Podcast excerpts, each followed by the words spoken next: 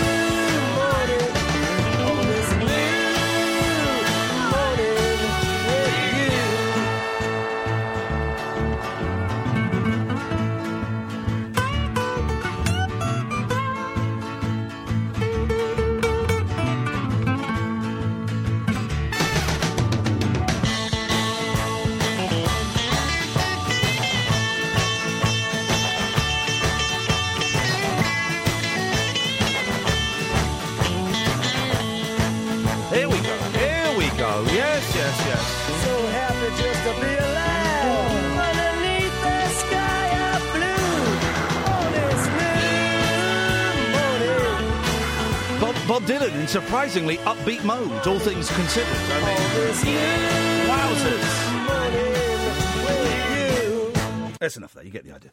Uh, good evening, this is the Late Night Alternative on Talk Radio with me, Iain Lee, and um, we are joined this evening by um, Douglas Anderson. Some of you may know him better as Dougie Anderson. Um, I just know him as Dougie. Didn't know his last name until Or literally. in Italy, it tends to be Dougal Tony Androtoni. Here we go.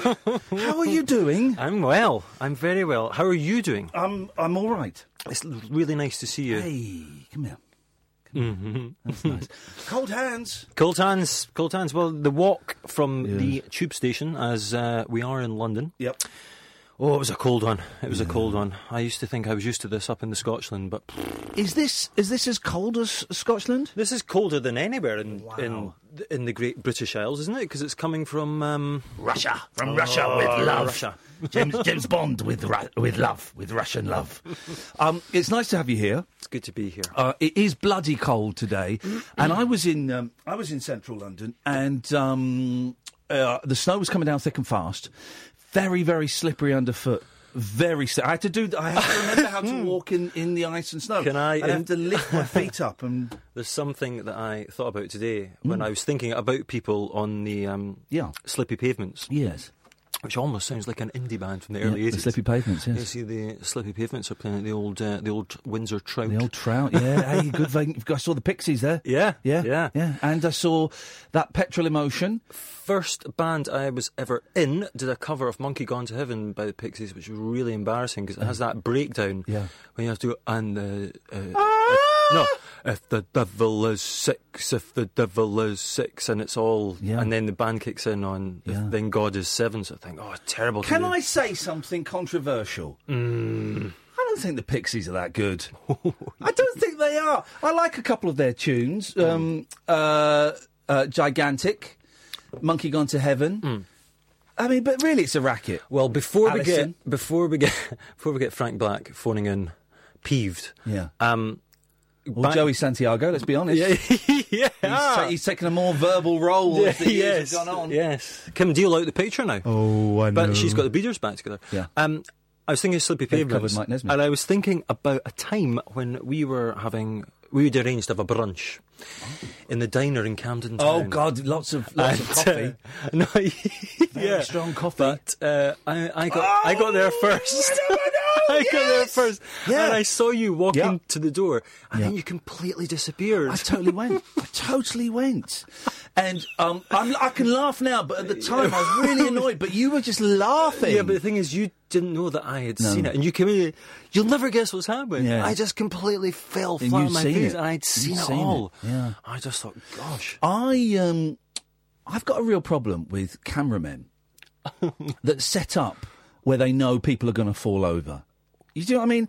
is that a thing? Is it? Yeah, it's a thing. So you'll see it on like the six o'clock news with Alastair Stewart, or um, or the other newses. You'll see, and uh, today's been a rather s- slippery one, and uh, there's this footage shows, and you'll just see like a, a montage of twelve people falling over Oh, in the yeah, same yeah, spot. yeah. It's because the cameraman's just sat. sat Go, go, go and put a bit of salt down. Get some grit. I know, Do but a you proper watch job. You watch sort of um, BBC Breakfast this morning, and it's just it's the lead story, isn't it? And it's like, for God's sake, just come on. I don't watch BBC Breakfast. I only watch Good Morning Britain because I'm now part of the Good Morning Britain team. I'm? I'm mainstream now. Are you, what, what are you doing? I, I'm their stand-in showbiz guy when What? uh, Richard Arnold can't do it. Seriously, I'm their stand-in. Show- My life, Dougie, since Australia, has gone nuts. Okay, I was invited on to Loose Women. I say invited. I was paid a lot of money, thousands, to go on Loose Women and give my Seriously? first. I'm, I'm going to write. Oh, down, to give your first. So write down how many thousands. That's a letter, isn't it? No, it's a five. All right. I mean, no. to go on and give my first interview, right? And I'm there, and they Who said, were the loose women in that on that episode? "Oh, it was um, uh, it was Carol McGiffin. Mm-hmm. No, it wasn't. It was Anne Diamond, Mm. Jane Moore. oh yes, from the Sun. Yeah, Uh-huh. I like Jane Moore. Um, Nadia Sawalha Oh yes, yes. and the lady that Who was in Clockwise, of course. Was she? Who was on clock in Clockwise playing a sort of school punk. Was she? Yep. and the lady that presents uh, Naked Attraction. I think she was on then. I think so. You know, you've I- seen Naked Attraction? No, I haven't, no. Oh, it's five people stand in pods, and a man or a woman Oh, yeah. comes out. I've seen a trailer for that. Yes, I, And they're I naked. I think that's what put me off, and I decided instead to listen to a little bit of Radio Three. But if but if we were start if if that's the kind of Hmm. crap that we would have ended up presenting if it had happened if they'd have thought of that in the nineties. well, at least you got five grand for it. Though. That's right. Yeah, but, I so no, and I'm talking about loose women. I loved, I loved Yeah, loose yeah. women. I'm talking about naked and uh, naked attraction. But so and, and I had to come down a slide to come down a chimney, and then I had to pour a bucket of cream over Joey Essex. this is what This my is life, on Loose Women. Yeah, this is what my life is. become. I'm loving it. I'm mainstream. Going back to your role of was it showbiz reporter on Good, Good Morning Morning, Britain. Britain. with uh, Piers, Susanna Reid. Pier- Piers Morgan and Susanna Reid at the helm. yeah, so sometimes it's Ben Shephard, and sometimes the other last week it was Jeremy Kyle I was on with. Well, I mean, listen, it's an embarrassment of something there. Yeah. Um, what? So do you have to talk about Showbiz. X Factor, and all The this kind of stuff, and the voice, Skate, Right, uh, da- right. da- skating on ice, dancing on ice. Have you spoken to to them about uh, reviewing Head, the Monkees movie? I did. I did get a Monkees mention in on Monday. I got a Monkees mention in. Uh, we talked about the Rolling Stones. yeah. Well, listen. Um, quite ridiculous the ticket prices. How much?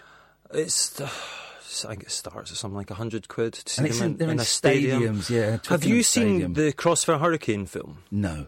Right, you really got to see it because it's totally worth watching. I know you're not a big Stones. No, I would like guy. to go and see them if they were like playing, you know. It's not really worth it. No. It's not really worth it because the, the versions of the songs they play now, they're quite lazily done. They are older. Keith's got his arthritis problems. Oh, I'd, but I'd still like to see them before they die. Yeah, but the thing is, you've got to watch Crossfire Hurricane because it really centres in on the Brian Jones years, obviously, because he was the guy who named the band and formed the band. Yeah. Stop trying to rewrite him out of history, Mick and Keith. Murderers. And also- Not saying that the Rolling Stones were murderers, I, I, just for legal reasons. And also, he never even got songwriting credit, and all the all the stuff that he did, the embellishment in the songs, he absolutely should have done. Um, and between 1965 and February 1967, he was the coolest pop star yeah. who has ever lived. Yeah. Um, and the Mick Taylor years, of course. Yes, often So- overlooked. Um, I've got a problem with Ronnie Wood because I once compared a comedy evening in a club uh, with, uh, uh, uh, and Ronnie Wood came and sat in the front row. Came in late, sat in the front row, Yeah, was yeah. vaping and talking. Vaping then got and up talking. halfway through Joel Dommett's set. Yeah, yeah. Just, uh, I just, so I've, I don't like him. Yeah. So I'd like to do that at the Rolling Stones at Twickenham Stadium. Sit in the front row and get up halfway through and walk out. I went to see the Stones at Hyde Park in 20... 1916. Yeah, yeah, yeah. In 2013. Yeah. And I mean, the thing is, people going to see the Stones now, it's like, oh, I've got to see the Stones because it might be the last time. Yeah, this could be the last time. And it's just not. It's one of their songs. It's just joke. not. When you're, they are my favourite band of all time. Oh. The the Jones and Taylor years Yes. and all that kind of thing. And it's when you are, and Mick Taylor actually played at that gig. He came on for Midnight Rambler, Oh. the live version of which on Get Your Ya-Ya's Out is the best it gets. I think Yes. that live version. And um, and I said I'm not shouty at No. concerts or gigs. No, I'm not no, a shouty no. person, Why but there- you be? but I did shout something. F off, I, I just, I just, I think it was something along the lines of "Go on yourself, Taylor." right? I just kind of came out. Go on yourself, Taylor. And the girl who was, I was there with my then girlfriend, soon to be fiancée, now wife, Wowzers, now, wowzers. now That's, wife, tra- that's the transition, isn't it? because I'm I'm married and, and, and thoroughly enjoying it. Good for you. Um, so sorry, single ladies. Stop rubbing it in. I'm single and thoroughly unhappy as a direct hey, result. hey, on, you've got a lot, a lot going for you. Thanks, and not not Thank just you. the Good Morning Britain gig. Thank you. Um, and I said, you know, go on yourself, Taylor. And the girl in, in front of me turned round and said, Who's Taylor? I said, Well, you know, Mick Taylor. She said, Who's Mick Taylor? I went, Well, you know, he, he replaced Brian Jones. No. To which she retorted, She didn't. Who's Gosh. who's Brian Well, then she should have been removed by security. Yeah, You should have to pass. An, a, a, a, not, not a difficult test, but you Hmm. should have to pass a test to go in and see a heritage act. But I used some Brian Jones audio on the last episode of the public service broadcast. oh, that was sw- smoothly Mm-hmm. done. Well done. the third series Yeah. of, of my music podcast. Yeah. But the audio I used of Brian was from a radio interview he did in 1965 Yeah. on Swedish radio. Gosh. This is the world we live in now. You can Yeah. actually collate and collect these kind of weird Yeah. audio things and use them in a podcast format. Yeah. It's exciting. That- and scene. um, if you've ever shouted out anything at a gig, oh three four four four nine nine one thousand. I have put off to the point where they've they've stopped singing, and given me dirty looks. Prince and Neil Diamond. Both, I was singing louder than they were, Yeah, yeah, yeah. and they stopped and looked at me. And, and my girlfriend, um, turns- both times I went, yeah, he, he, he stopped and he gave you a dirty look. Um, and also, I've shouted, and I regret shouting this, at a Beach Boy, at a Brian Wilson concert when he was um, premiering Smile at the Royal Festival Hall. wanna do. I was very, I'm going to say it, I was very high, very drunk. Me and my friend had, had just gone in, we saw an empty box. High on the pot, was it? The old, the old pot. The old potage. and we went into this box just 'cause it was empty and we sat there. And then some other drunk gentlemen came in and they were so drunk. One of them needed to have a wee wee, but he couldn't be bothered to go to the toilet. So he. he he downed his pint and peed in his glass. Yeah, yeah, yeah. And I shouted out very, very loudly, uh, "Who needs Mike Love?" So loudly that it appears on the bootleg recording of it. Um, but I regret doing that. I'm well aware that we were singing a Mike Love song Yeah. there, even though you were talking about uh. Mr. Wilson. Love and Mercy, yeah, the the movie. the movie. Yeah, oh, I adore all those Mm. studio scenes when they're doing pet sounds, and good vibrations. I thought it was done really well. Yeah. But yeah, I can see you're uncon. No, you're- I enjoyed you're- the film a lot. Actually, I, I, I, I was more interested in the '80s period, but then I thought John Cusack didn't do it very well. Oh, right, He didn't. right. Oh, oh, he didn't do the the dropped jaw. Paul Dano's a really good actor. Oh, he's great. He everything he's in, he's Yeah. just and yet to win an Oscar, but seems to be in a lot of movies with a cast who are pretty much Yeah. all Oscar winners, Yeah. and he's he can act them. Yeah. he could act the pants off them if, Wowzers. if they. And I used I used Post-Weinstein. and I used the pants in both the American and the British terminology. I just think now we can't really make jokes about people losing their. Do you know what I think post Weinstein? What is a shame? How obviously there's this uh, the Greta Gerwig films. You know, it's up for she's Yeah. up for best director and Yeah. and, and uh, it's up for best film, and and so the women are, you know, quite rightly taking. Uh, centre stage. Yes. Why couldn't this happen before? Obviously, but why couldn't it happen when the amazing Andrea Arnold film American Honey was out? Yes. a couple of years ago, which should have won absolutely a BAFTA and should have been up for best film and best director at the Oscars. Yes. Wasn't won won the the jury prize at Cannes, but gosh, you know. Well- n- now I fear tokenism, where it should just been let's get things right from the get go. You know, it's time for the birds. oh three four four four nine nine one thousand is the phone number. We've got some calls. That's unbelievable, isn't That is it? I know. Let's go to Gatford. no, your comments. Oh, I'm so sorry. Uh, G- Gatford's quite a, a dry caller, so we, we'll we'll, we'll get we'll get to the meat and veg of this very quickly, then discard him. I, Yes. I've got a question uh, for you both. Yes. Um, who's the most famous person that's hugged you? That's actually a good question. Not not that you've hugged, that's I, hugged I, you. I can say probably most recently, Gary, Gary Gatford, Gary Gatford, right? If if that's if that's okay, just uh, um, Shia LaBeouf, Ooh, it's impressive. who gets a bit of a bad rap sometimes. I found him very lovable, and oh, I tell you what, I, I recently watched him playing uh, John McEnroe. And uh, Oh, the, uh, uh, the, ten- the, the uh, Bjorn Borg, yeah, tennis and, and I thought it was he was very good in it, and he was co- of course was in the aforementioned Andrea Arnold film American well, Honey. Mine would be, and she also kissed me. Mm. Um, Angelina Jolie. Yeah. Because you were in a film with I her. was in a movie with her. Yeah, you were- co-starred in a movie with her. She came over to me. She was stood behind me, but my peripheral vision saw her there, and I was talking to a very boring old extra woman, really boring. I was just being polite, and I was thinking all the time. Um, Angelina Jolie stood right behind me. Can you finish your boring story so I can go and talk to her? Yeah, yeah. And um, uh, she finished. I turned around and uh, Was it a lip kiss? It was. She kissed me with her lips. Yes. And Yeah, but was it on? Where, where, where did, where did? You those- mean was it lip to lip? Where did it land? It landed. Um, it was on a cheek. All right. Ah. But I will not be any more. Gentlemen, don't tell. And, and you? and she told me that I was funny as well. You are funny. They. You're funny and lovable, There we go. and that's that's a pretty good good Can I, double can I tell you who's the most famous person who's hugged me? Yes, Yeah, sure. of course. Yeah, Dougie Anderson. Oh well, I Oh, well, wella, wella, wella. Ooh, tell me more, Now- tell me now more. ma- Did now you put married. up a fight? bit rapey, Grease, isn't it? It's a little bit rapey, Grease, isn't it? It's, it really is an unpleasant. you now come on. You need to just calm down there. What about Grease 2? Does that equally? Um, well, we've, we've got the owner of Grease 20 too on the line. Ah, splendid. Alan, Alan, Alan, you own Grease too, don't you? correct. Yep, Alan. Uh, we gave away movies, and Alan owns the rights to Grease 2. Wow. Starring Maxwell Caulfield. You didn't know any of the songs? Pfeiffer. yes, and Michelle Pfeiffer. Um, what have you called him for, Gatford? Uh, the the Caddick. I've got a question for Dougie. Oh, okay. Well, here you go. Dougie's here, so it's a coincidence. If you if you could star in Grease 2, which character would you be? Oh.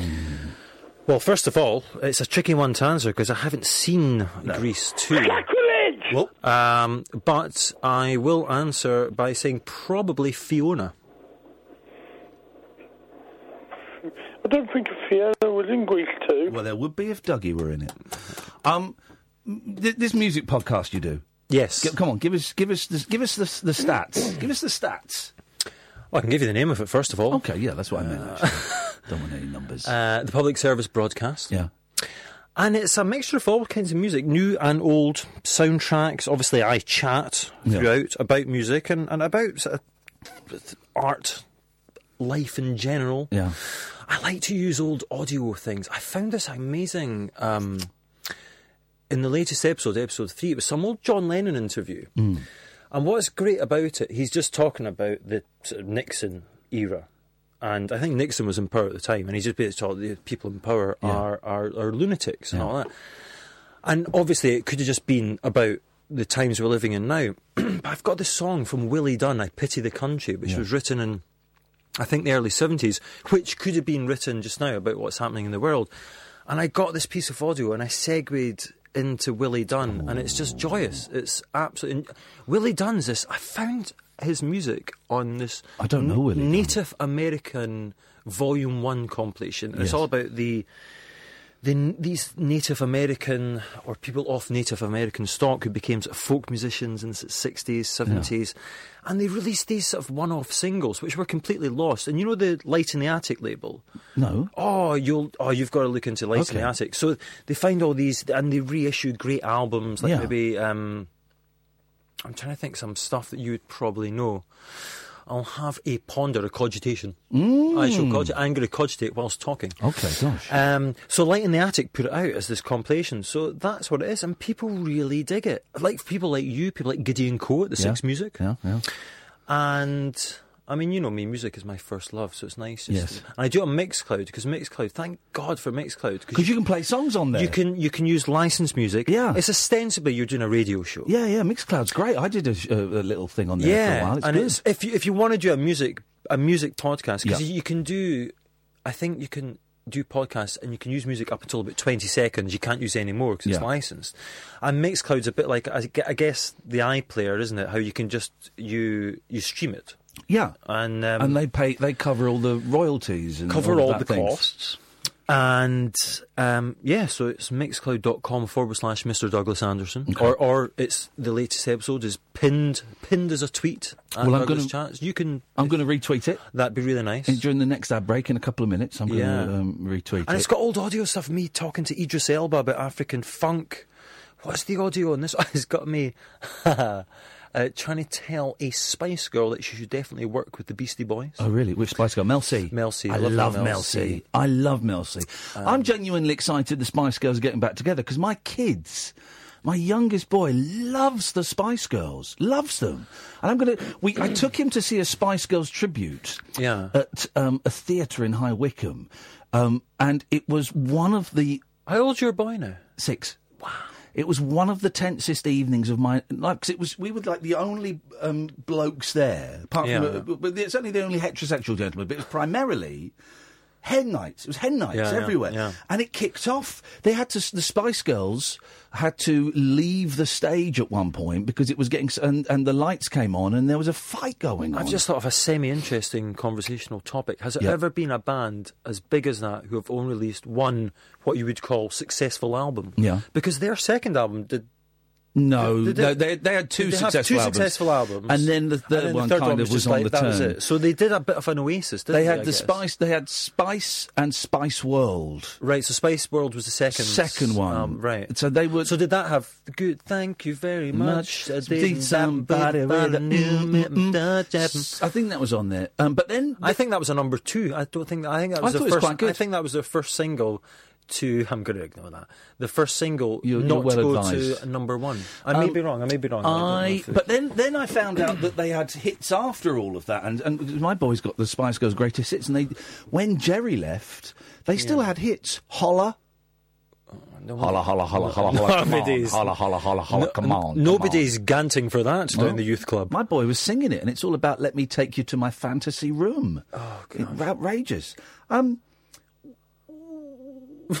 you okay? You're right. Just hey, take it easy. okay. Take Um, it easy. Mal has tweeted before. I'm just before we go to um, Andre, Mal Kennedy is it the neighbours? The No. neighbours character? No. I went to see the Rolling Stones at Slane Castle in Ireland in 1982 when I was 18. I Oh. was not a fan really, but was told by older rock mates that this was the last time they would probably tour. Yeah. Lol. I enjoy I enjoyed John Cougar Mellencamp and the J. Geils band that day more so. Go figure. it's a strange one. You, you started the show with Dylan, and you've Yeah. recently got into Dylan. only just got into him. Years of, of trying. Yeah. You've read Chronicles, Yep. which we spoke about off air. Yeah. Because I'd like to think we're friends off air as well as on. Mm, Yes, I think so. And and that's a good book. Yeah. I like the fact what it does. That's a good thing. It's not just Bob Dylan's life started here, and he talks about it. It kind of jumps around. Oh, I doesn't like it? that, yeah. yeah, I do uh, like that. which is which makes for a better read. No. Direction Home, of course. The um, Scorsese. well, it, it's not really Scorsese. No, he's kind of used a lot of D. A. Pennebaker. Well, no, it, it's not Um, even that. He, someone else made the documentary, but couldn't really get it released. So Scorsese said, "Oh, I'll, I'll buy it off so you put the name of Scorsese on it. It's Yeah. a showbiz trick. Yeah, I was just, but, but that's good. but I like my favourite Dylan periods are sixty nine through seventy four. Yeah. 75 and also um, the late 90s up into the right. 2010s All right. yeah i like old dylan So you like? Do you, do you like? Must be Santa. yes be santa um, uh, andre's on the line good evening andre Evening. yes Right, right. I'd just like to get a, have a quick word with the fella, ask him a few dopey questions, if that's okay. oh co- where you go you speak to the fella Well, am I? Am I the fella? you're the fella Oh gosh. in this Yeah, scenario. hiya. Hi. First question. First question. Do you like haggis?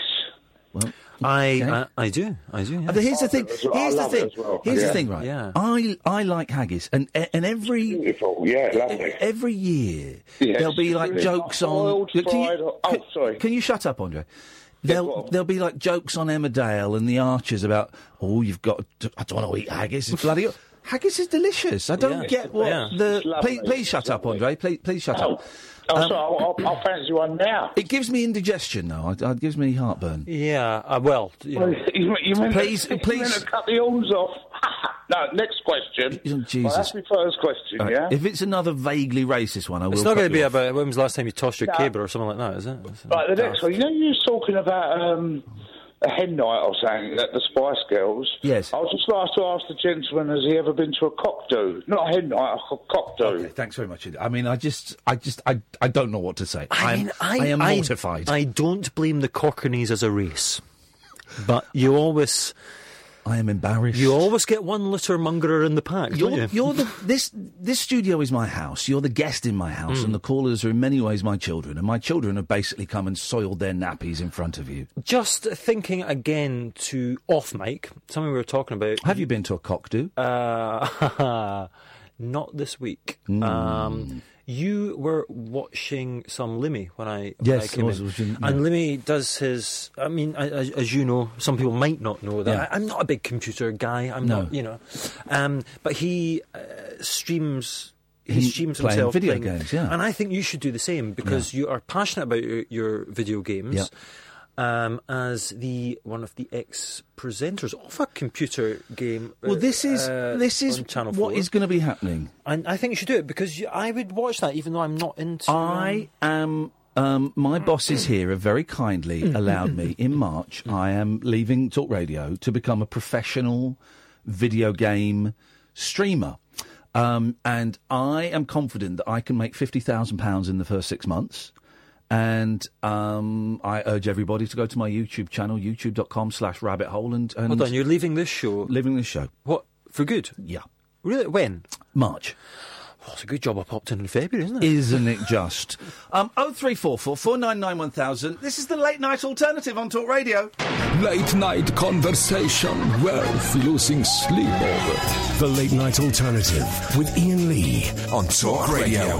We have ways of making you talk. Um, an update from Mal. It wasn't uh, John Cougar Mellencamp, it was George Thorogood and the Destroyers. so that left an impression. Uh, this is the late night alternative on Talk Radio. You can listen to us on DAB, download the app, or go to talkradio.co.uk. You can watch us as well, um, streaming from my phone because I, I brought all of the wrong leads because I'm a knob. Oh, no, there, it- there's my, there's my lead. What the heck? What the heck? WTF? And I only just found out what the F stands for. Would have been using that. We'll, we'll set that up in a bit then. We'll set that up in a bit, guys. High quality. High... What's that for? What, what are the leads for? The lead is for. We're, we're going to stream. Oh, this is a YouTube live stream, is it? We're going to stream it YouTube. Right, Um, right. And it's going to be with that. Actually, I might not have the other. right- There we go. With with that lead, I can stream it in HD, which stands for hard definition. Yeah. As opposed to streaming it from my um, Hey, telephone. hey, do you know what? I uh, sometimes pop on YouTube and I see um, you know the, the live rabbit hole gigs that you and Catherine do. Oh, very yeah. funny. I think you're very funny together. I think Catherine's very funny. She's brilliant, isn't she? She's very funny. You're you're obviously have a track record in, in, in humor in the humor department. and um, yeah, Kath's funny. it, Yeah. Kath is not one of is not a confident performer, and yet she's she's the funniest person I know by by a country mile. I know, but um, Anne Bancroft, yeah, right? yeah. She was. She did not like. Do you, do you remember when she was on the Terry Wogan show? In the mid, oh gosh, I bet that's on YouTube. I have never seen someone be so nervous Yeah. being interviewed as himself. So she's a great performer, of course. The classic actor stroke actress thing about Mm. Yeah. yeah. yeah I can play a part, but the minute I have to be myself, and she, you could see her sort of melting on the Wogan couch. Yeah. Um, not that I'm saying Kath would would melt if she was being On- interviewed by by, by an Irishman in general. yes. Uh, perhaps the the first chap who uh, Mal. the- who- Well, Eamonn Holmes. Eamonn Holmes works here now, so maybe Eamonn Holmes could do it. Oh, I, I like Eamonn, as you know. I like him. I'm a Yeah. big, big fan yeah, of yeah, Eamonn's. Yeah, big fan yeah, of Eamonn's. Yeah, yeah. Very nice guy. Mm-hmm. Um, we've got Tony Hendra coming on the show after eleven. Yes, most famous to to uh, to to many as as the manager in Spinal Tap. Yeah, uh, we've had him on before, and we had such. It was, it, it, very rarely do we get guests back. Hmm. Um, it's only people that w- he was so captivating. I've been on three times now. I know, um, but you're so captivating. no, but you, wait, you're well. You can come on any time you want. You know that. Because I'm captivating. No, because you, because because you're a mate, Yeah. and uh, and because you know we met, of course, doing Rise. Yeah, I think yeah. that's where we met. Wasn't right, it? I, we yeah. met when I was a guest on Rise. Yeah, we did, and you'd gone to the wrong place. It was, uh, Yes! yeah, and I remember thinking because I was a big fan of Yeah. the eleven o'clock show, you and the eleven o'clock show, and you, you always laughed. And I did say this to you on one of our first meetings. I like the way you walked out and you did something with your Yeah, you always had to do something and with um, that. and I, I remember thinking, oh god, this guy, this Iain Lee character, I bet he's a real hard boiler of an egg. Yes. And you were so nice, and I, I suddenly became aware that you and you still are one of the few people I can talk to about the minutiae of comedy, of film, of music, stuff that there aren't many people that I can have conversations with Yeah. about. Um, well, certainly in the early days of Arrested Development, but various albums, various musicians, various. Do you know what I was thinking about? Just going back to our, our old pal Limmy. Yeah. Uh, right, he's Who is one of the funniest people yes, in the world. absolutely. He is still. I remember when I, I did that interview with Frankie Boyle, and we talked about Limmy Yeah. and how the BBC Scotland should just let him do whatever he wants. Cause, He's and- got a new he's- series. the- he's doing his homemade, Yeah, homemade show, which I can't yeah. wait to see. Which is all done apparently. But I was thinking about, um, like yes, he's Scottish and he's got and he's very sort of broad Scottish accent and all that. But the the, the comedy is totally universal Yeah. and brilliant.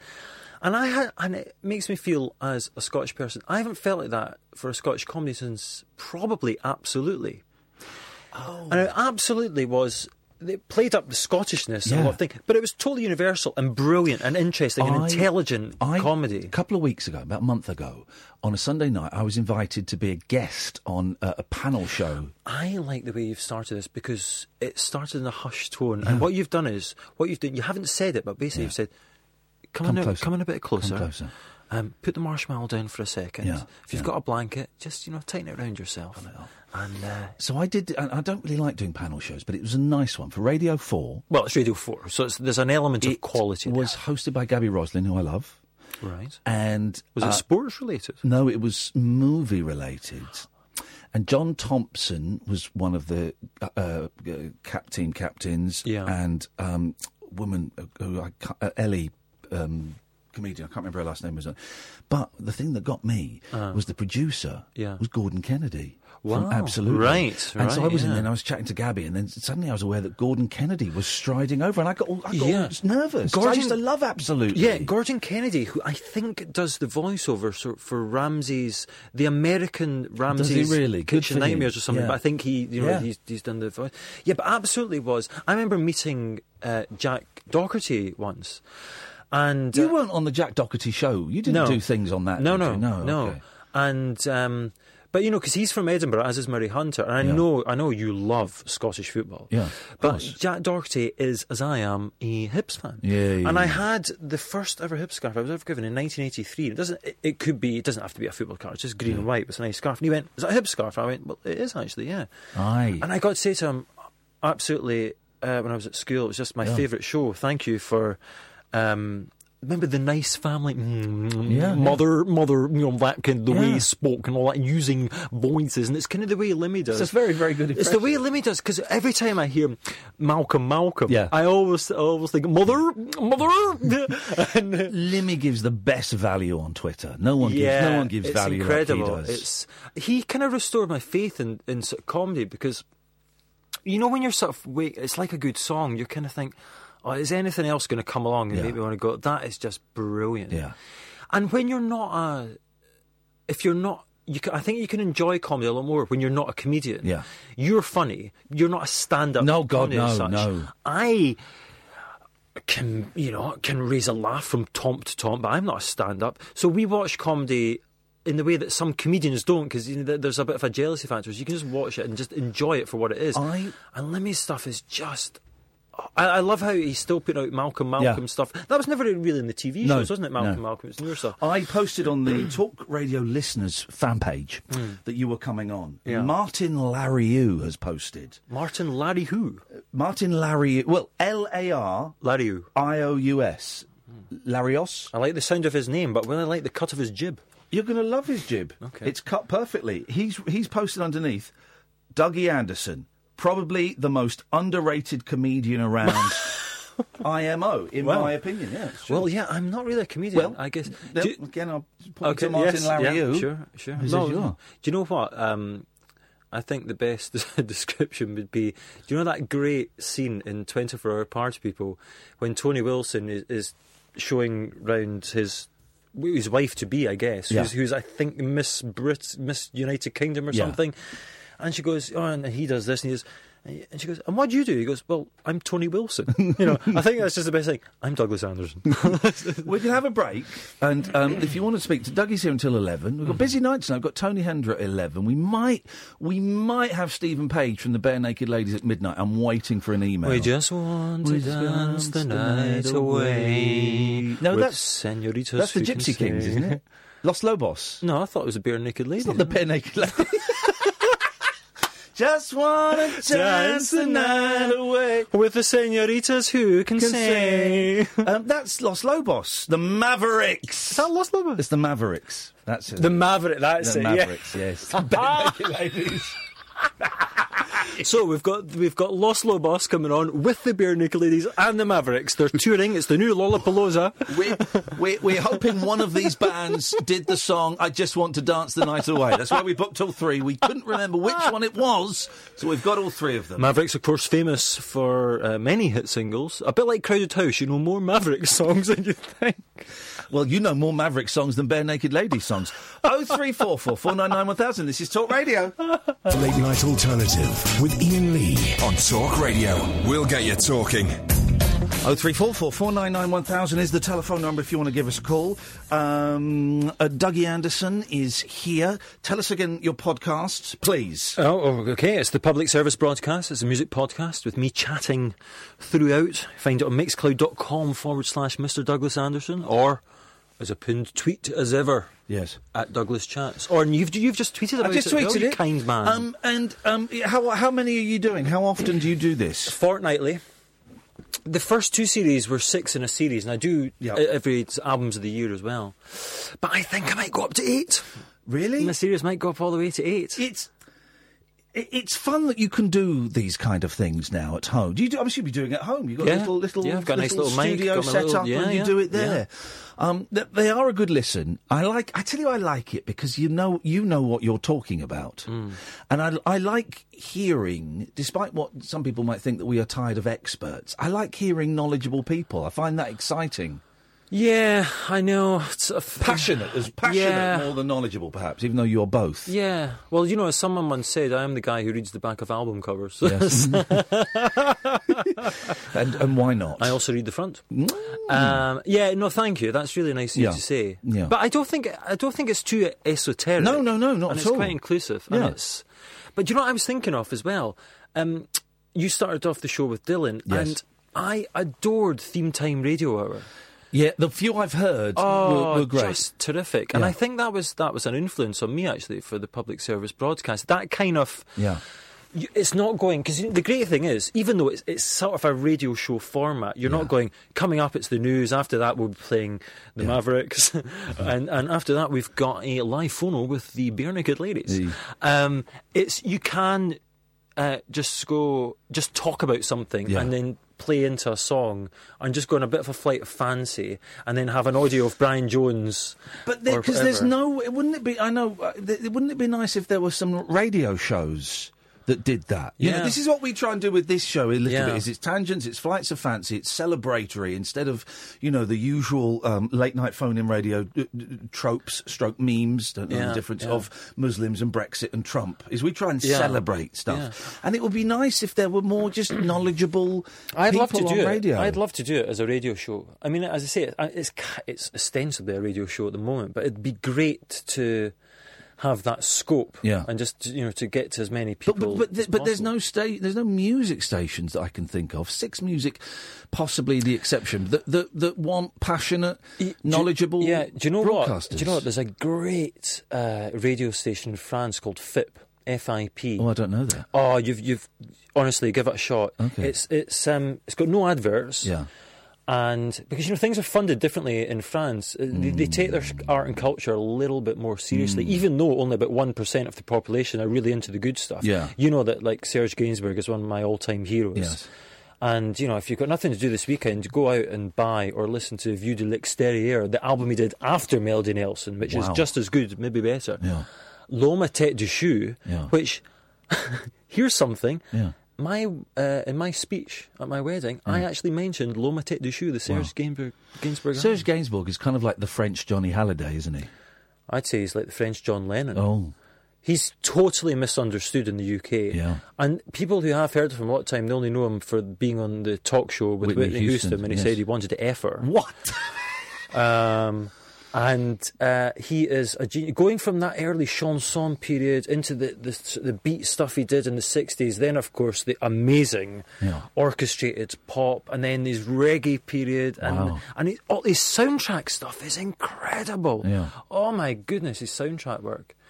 Uh, I'd love to make a documentary on Serge Gainsbourg for the English-speaking populace. Mm. Um, but I thank you for saying that about the pod. I really that's because you are you're kind of like my my go-to. You are my audience in a way because you are you're the guy who I know has watched Head by the Monkees who. Hmm. Is into really good music, but always kind of wants to find out. I do, but I, I, interesting as I get older, I'm aware that my uh, my focus is actually quite narrow. Cannot let age be a barrier for music taste. Exactly, but this is the thing, and thank you for, for putting it in such a passionate way. Is that the older I get, the more I realise actually my focus is very narrow. It's white. Yeah. It's white pop If primarily. you if you had to list some of your favourite artists, bands, or solo artists, Yeah. I mean, Monkees, Yes. Ne- Nesmith, Yeah. solo. I would put those. To, I put them. Okay, so that'd be yeah. okay. Who else are we? Are, is in that top bracket? Beach Boys. Yeah, I tell you who's in there. Um, Imani Coppola, who I'm a big fan of. I'm going to do an Imani Coppola mixtape because she's brilliant. She's Yeah, New yeah. York pop, rock, Yeah, funk. yeah. Bit, little bit rude. She has bad language in her songs. I don't know Yeah. if, what your views on that. Um, um, XTC, Uh-huh. very white pop yeah, yeah. primarily. I've just thought of something I was doing quite recently that you might be interested in. Oh, yeah. Uh, I think I said this to you off air as well. I've got my first ever motion picture credit. Yes, this is exciting. Yeah. yeah, the movies. So this is a film. Did you ever see a film called The Imposter? Now it came out about three years ago. Bart Layton mm. directed it, mm. and it won, I think, the best the, at the BAFTAs, the best British film by a first-time director. And it went down really well. what was it- what was it's it called, about? called The Imposter, about someone who is basically an imposter pretending to be someone he isn't. So I don't want to give too much away because it's really worth watching. What, what, hang on, this. It's a kid that went missing. We we had we had we had the the cop, Okay. the private eye that investigated that there you on go. this show. So Bart Layton directed it. Yeah. Went, and it went down really well here, Europe, and America. Yeah. And his new film is called American Animals. Again, using that similar sort of based on a true story Yeah. about this this this heist. These students that that, that did this heist to steal these very very expensive art books. Yes.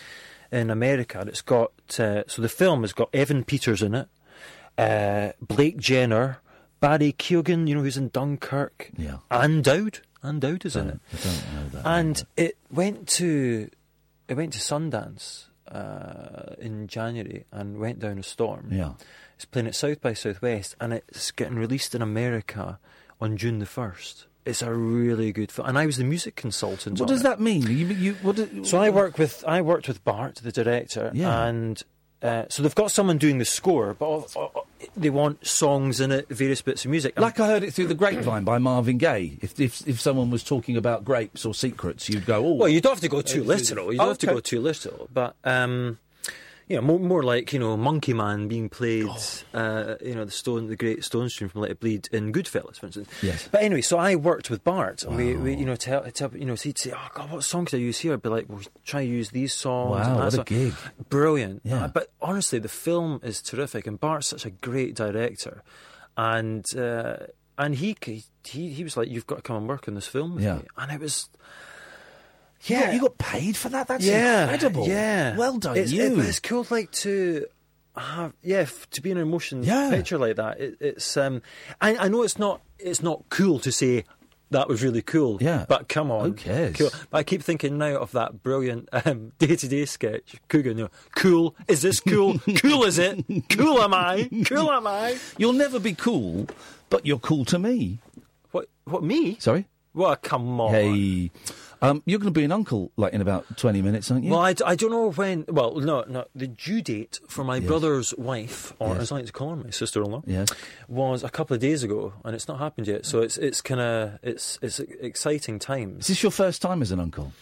I'm an uncle already to my uh, wife's sister's children, but this is I You guess don't want to call, call her your sister-in-law? My sister-in-law's children, but this is my brother. So this is would this be? Can you? This is like the first time being a blood uncle. They will- is, is, is that, is that the right blood terminology? Is, a- is an unpleasant phrase, but yes, they, they will. that- They will contain your DNA in there. Yeah. So that's exciting. That's it. My mother is asking for you, as ever. Well, send my love to your Yeah, mum. I think yeah. she's a fabulous, uh, very kind, sweet Yeah. person. Um, but back to the music, we must go. Yeah. Um, so we went through your top brackets. Yeah. Um, I was watching. I'm sure I've been watching some decent music documentaries of late. You still haven't seen Dig, have you, or have you? I saw Dig. Oh, you have. You have. I you- I. I thought I was, was I was communicating with um, Anton Newcombe, yeah. and he was going to come on the show. It never happened. Oh, that would have been great. We are out of time. Oh no. Yeah. That's sad. No, um, it is sad. Tony Hendra's coming on at 11, but come in again and come, come and stay for the whole show if you want. I, to stay for I the would love show. that. I would love That that. would be nice. I would. I would find great joy Because it goes too quickly. It goes That's very that's because it would be nice to talk to more people. Yeah. it'd be nice for us to to tackle not just the big, but some of the smaller issues as well. Yeah, okay, fine. We'll do that next time. Send me a text. Seriously, you come Yeah. in anytime you want. No, no, I'll come in a couple Uh, of weeks. Dougie, thank you very much indeed. Thank the you, The name mate. of the podcast one more time, please. The public service broadcast. It's on Mixcloud. You don't even have to. It's free. It's free. As Anton Newcombe said, the Beatles were for sale. I'm giving it away. There you go, you see. Do stay tuned, dear listener. Coming up after 11, uh, we've got Tony Hendra, who was on the show, I don't know, maybe three or four weeks ago, and I had such a, a gas talking to him uh, that he's going to come on and talk primarily about Spinal Tap and Spitting Image. So put your phones down. Don't let I, I can I can steer this ship. Um, back back after this. Thank you. The Late Night Alternative with Iain Lee on Talk Radio. We have ways of making you talk.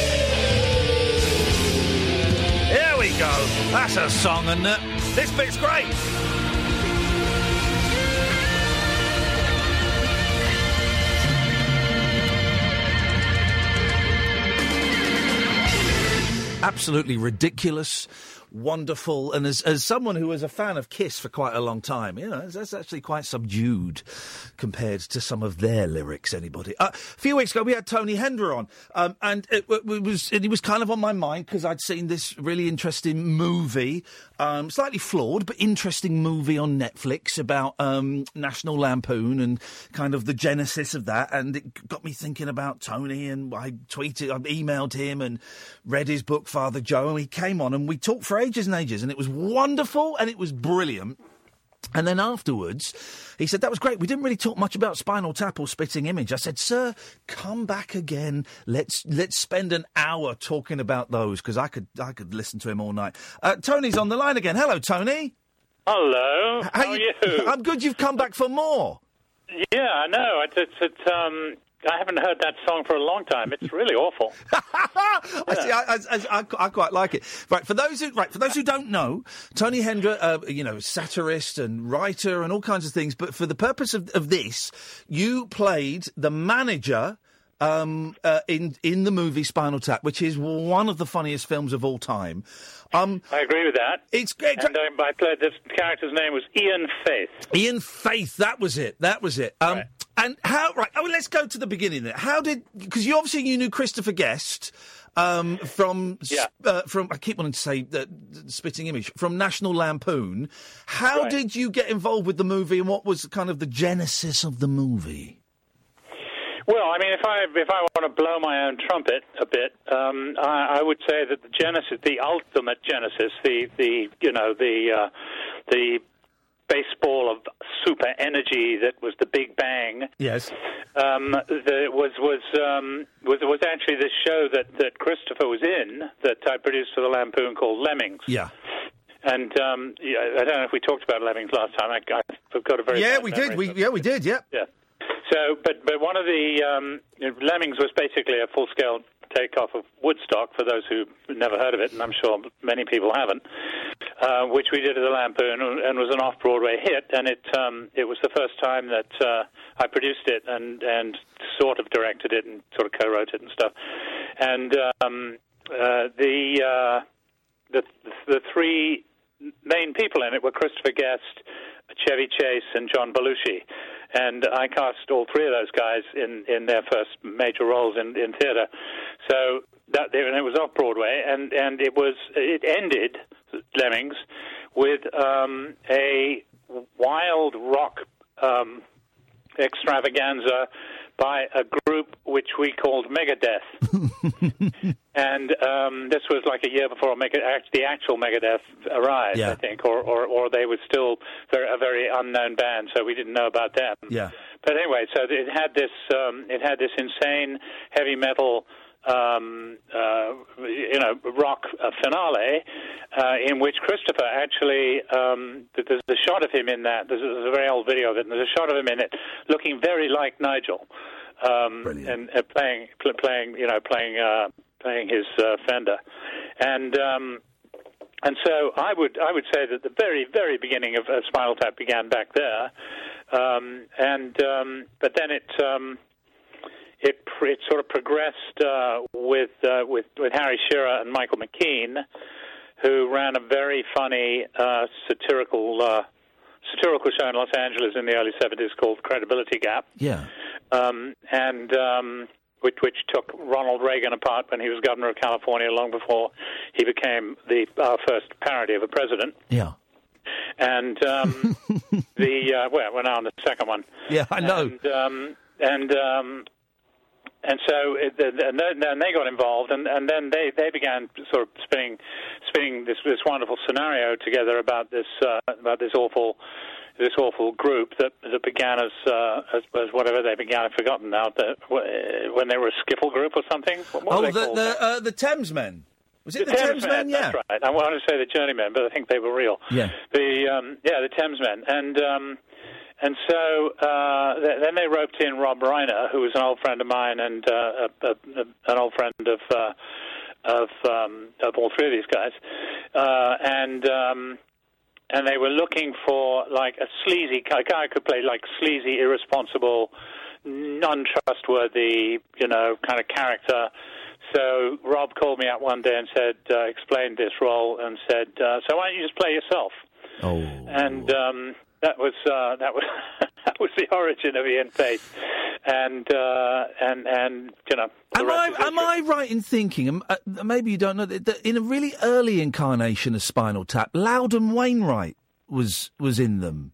Yes, I think he was. We the way we went about doing it actually was kind of interesting because there was no script per se. There was just a, this scenario, you know, which means basically a, a, a list of scenes Yeah. that tell the story, uh, but and and and have a, a, sort of A point and a B point within them. Which you have to get to by improvising it, but anyway, th- th- th- that that's all that was. Um, and it's very hard to sell that to anybody. So the only the only way we could think of doing it, if you're not going to write a script, was to actually do what you might call a pilot. So we did in 1979, I think it was. We did a kind of a 20 minute version of Spinal Tap with some of the key scenes in it.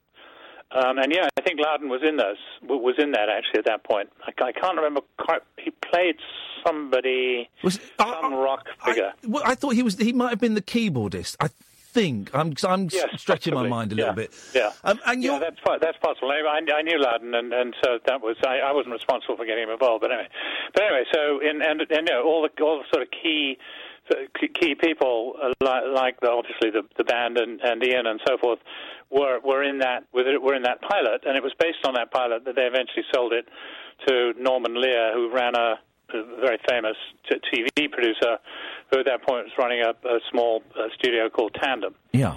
and um, and that's how and that's how he he actually took a big bet on it uh, that this would work full length, and um, and that's how and that's how it got made. Why were they English? Because it, it's a stroke of genius. And when I first saw it, when I was, I guess, 13, 14 years old, I thought they were English actors. And, you know, it was years later, a few years later, I found out they were Americans. Because, you know, uh, uh, uh, American people can't do British accents. But those guys pulled it off perfectly. Yeah, well, I think I think Chris Chris obviously is half British, so, Yeah. and he, he and he was also a brilliant voice guy anyway, so he could do practically any accent you wanted him to do. He may have coached them. I don't know. I don't know the secret the secret tale behind that. Yeah. but uh, he may have coached the other two. But um, but he and Michael were very close. I'm, and Michael's also a brilliant actor, so I'm sure he just picked up on Chris's. Basically, they have the same accent. Uh, they, they've all copied one another, basically. So, it, and it's all the same accent. So, but it is it is very it's very convincing, I must say. No, it's and, uh, spot on. I think I think the I think the the, the perception was that the truly ridiculous the truly ridiculous sort of heavy metal bands were British, which I'm not sure is fair.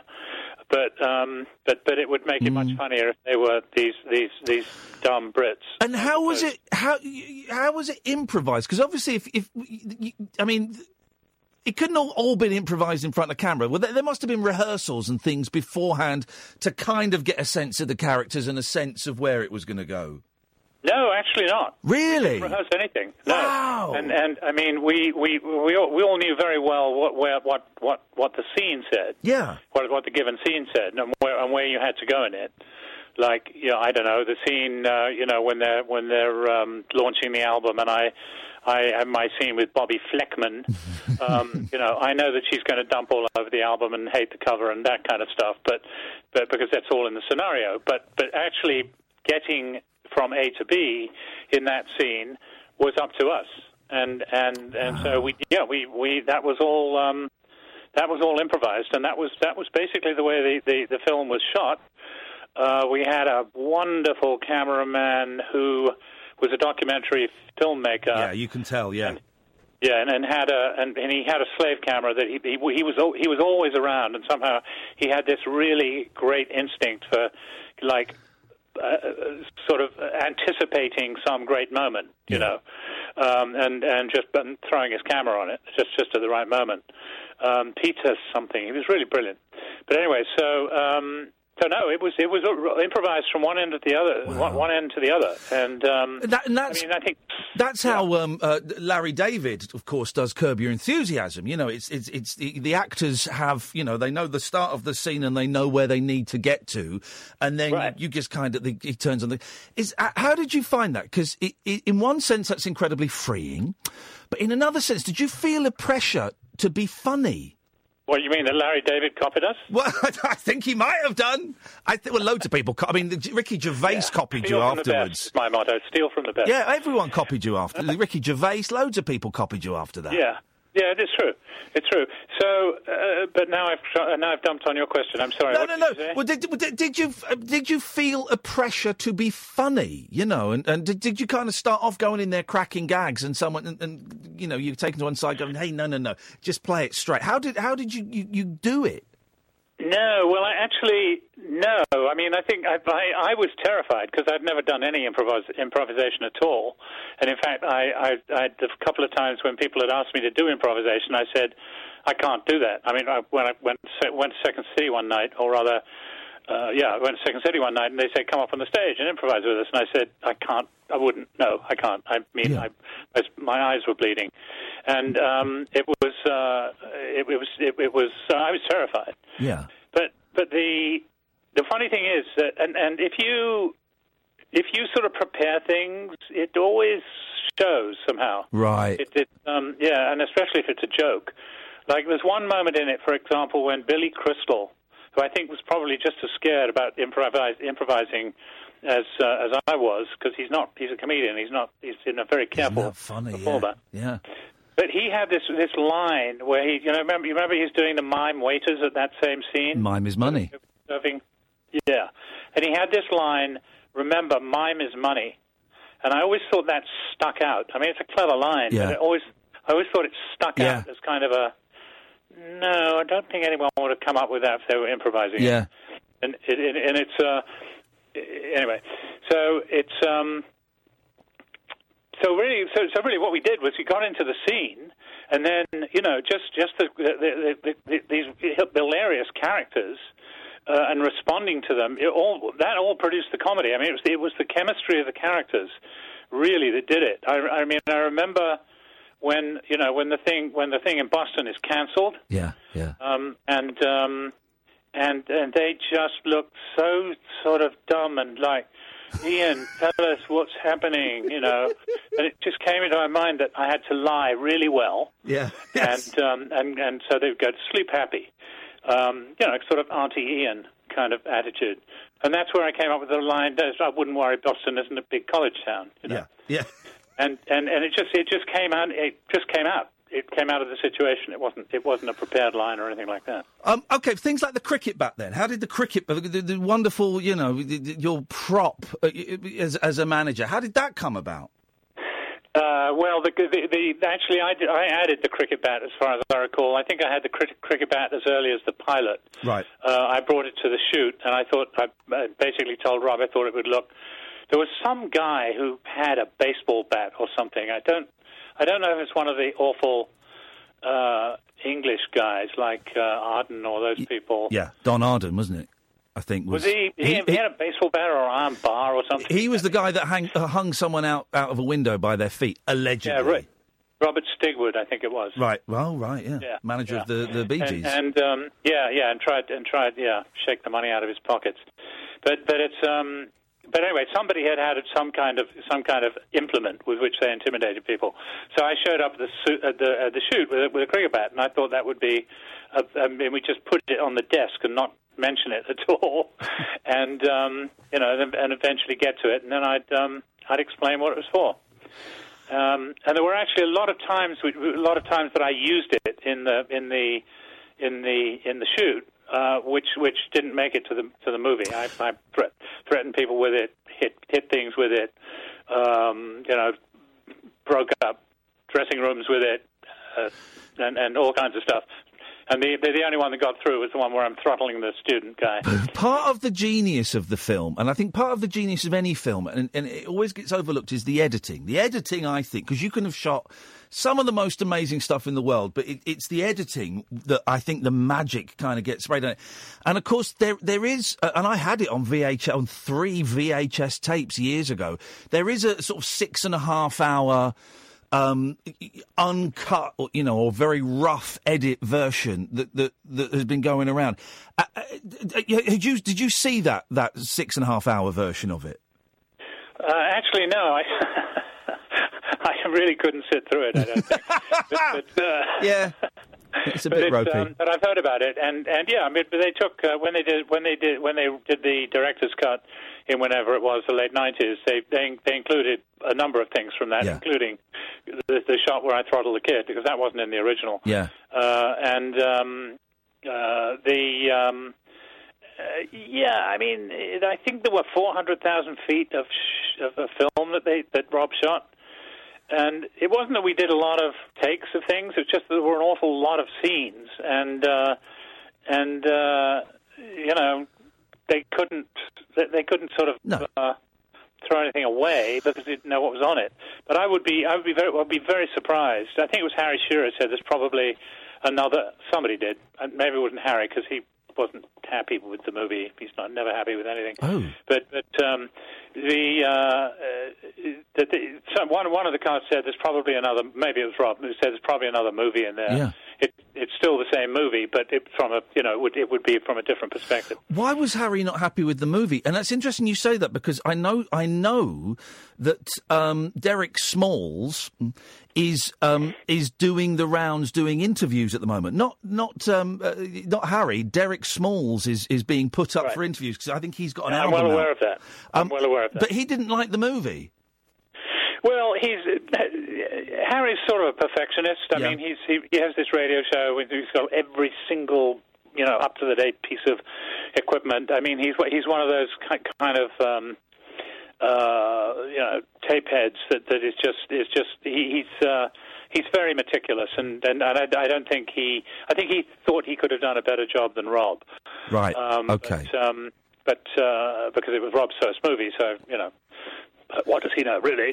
uh, and um, and and of course, Rob did an absolutely brilliant job of, Yeah. of pulling pulling that story together. But um, yeah, I know about that Derek Small thing. Actually, uh, the um, when Derek Smalls uh, announced that, he said that he looks back fond. He looked that he looks back fondly on everything about Spinal Tap except Ian. oh, fant- oh, I'll ask him um, about that. And so uh, I, I've actually, I think I told, I think I told you on the first first time around that I've actually kept Ian alive, and, and Ian is now actually Surrey, and and, and he lives in Tonga. And what's um, he what's Ian doing these days? Well, he's doing a lot of things, but I'm I'm I'm actually what what I what I did was I um I did a uh, on my own radio show the the final edition radio hour I did um a, a, an interview about um the the heinous heinous crime of, of Derek Smalls throwing shade at Ian, you know, to whom the band owes its colossal success, and. um and so anyway, I did a little interview with uh, with Ian, that which then becomes a whole Ian, uh, a sort of whole Ian story about what he's been doing since since Tap. I'll send it to you. Maybe, you'd- maybe yeah, you'd like to listen. yeah, I would love to listen. We will play a bit of it. Uh, someone on Twitter, Kyra is saying on Twitter, I was listening to a podcast last week when Daryl Hall from Hall and Oates said Tony gave him the cricket bat from Spinal Tap. Did you give the cricket bat to Daryl Hall from Hall and Oates? Yes. Did you? This guy gave it to him for Christmas. How No, I gave it to fantastic is that? Yeah. Isn't that beautiful? Look at that. That's I, I was I was expecting that to be complete bullshine from someone on Twitter, as you often get. But oh, that what a lovely little. No, um, no, not at all. I was very lucky to run into Daryl uh, last year. Yeah. Charleston, South Carolina, actually, where he lives. Yeah. and um, and uh, we hit it off, and uh, and uh, he said he was a huge Tap fan, and we we sat down in his very his very sort of mansion like mansion like apartment, and um, and watched Spinal Tap, and wow. and uh, together, which was just fantastic. It was, uh, what was his? What, what what's Daryl Hall's favourite bit from Spinal Tap? Um, Well, he's got a lot of them. I mean, uh, uh, everyone everyone loves Stonehenge, but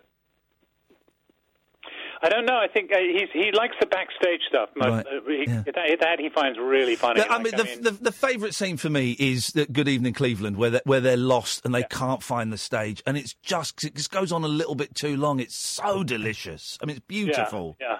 yeah. No, he, and that, that's certainly everybody. He, he, he and his um, he and his guitarist a guy, a guy called Shane Theriot, I think. Yeah. uh, was was uh, no, he wasn't there. But anyway, but, but uh, that's one of their favorite scenes. But the other, the backstage scene that I like and, and that he- that we were falling around at is is my favorite, which is the, the backstage scene when Nigel has the big plate of food Oh God, yeah, and the meat won't go properly in the bread yeah. and I want bigger bread.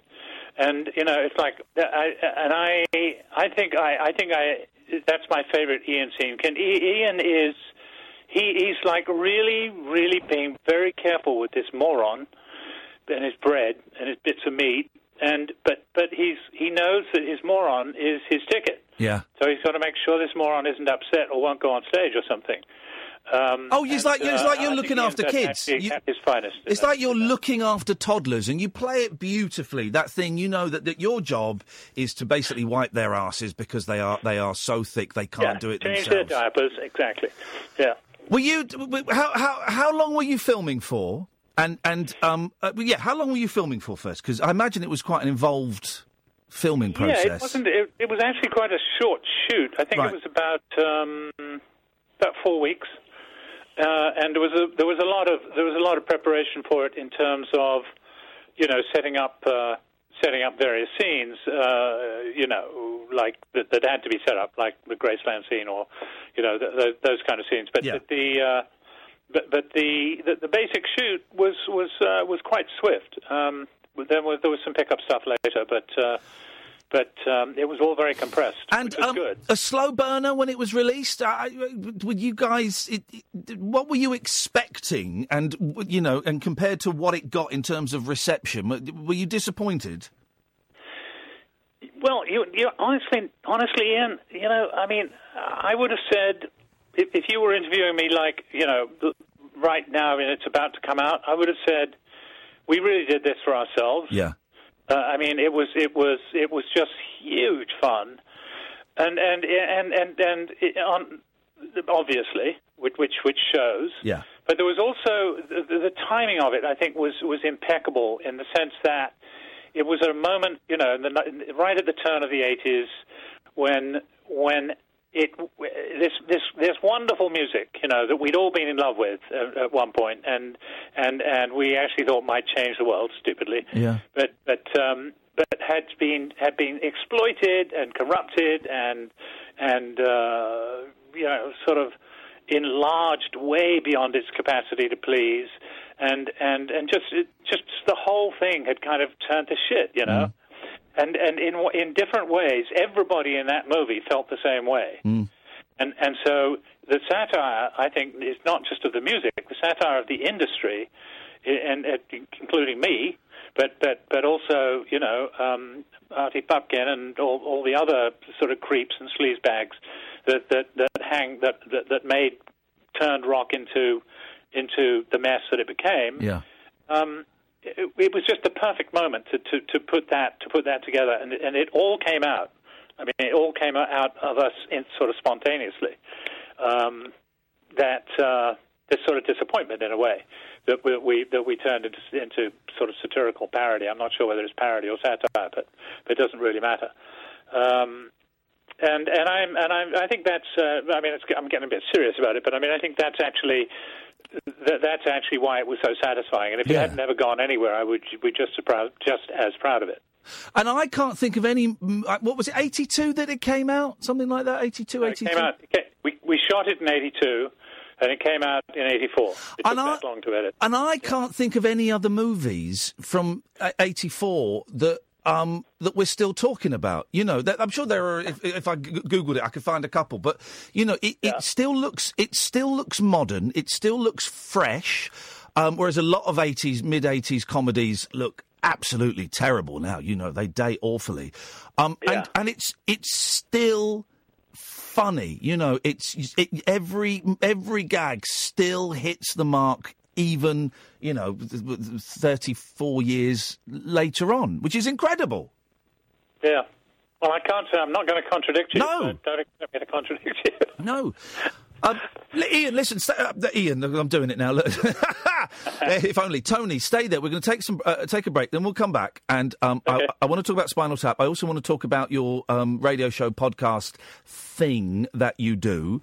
Um, so Okay. stay there for a little bit. Tony Hendra live uh, on the phone, live from New York City. Uh, I'm Iain Lee. This is the late night alternative on Talk Radio. It's electric, it's eclectic, it's always rule free. It's the late night alternative with that man, Iain Lee. on Talk Radio.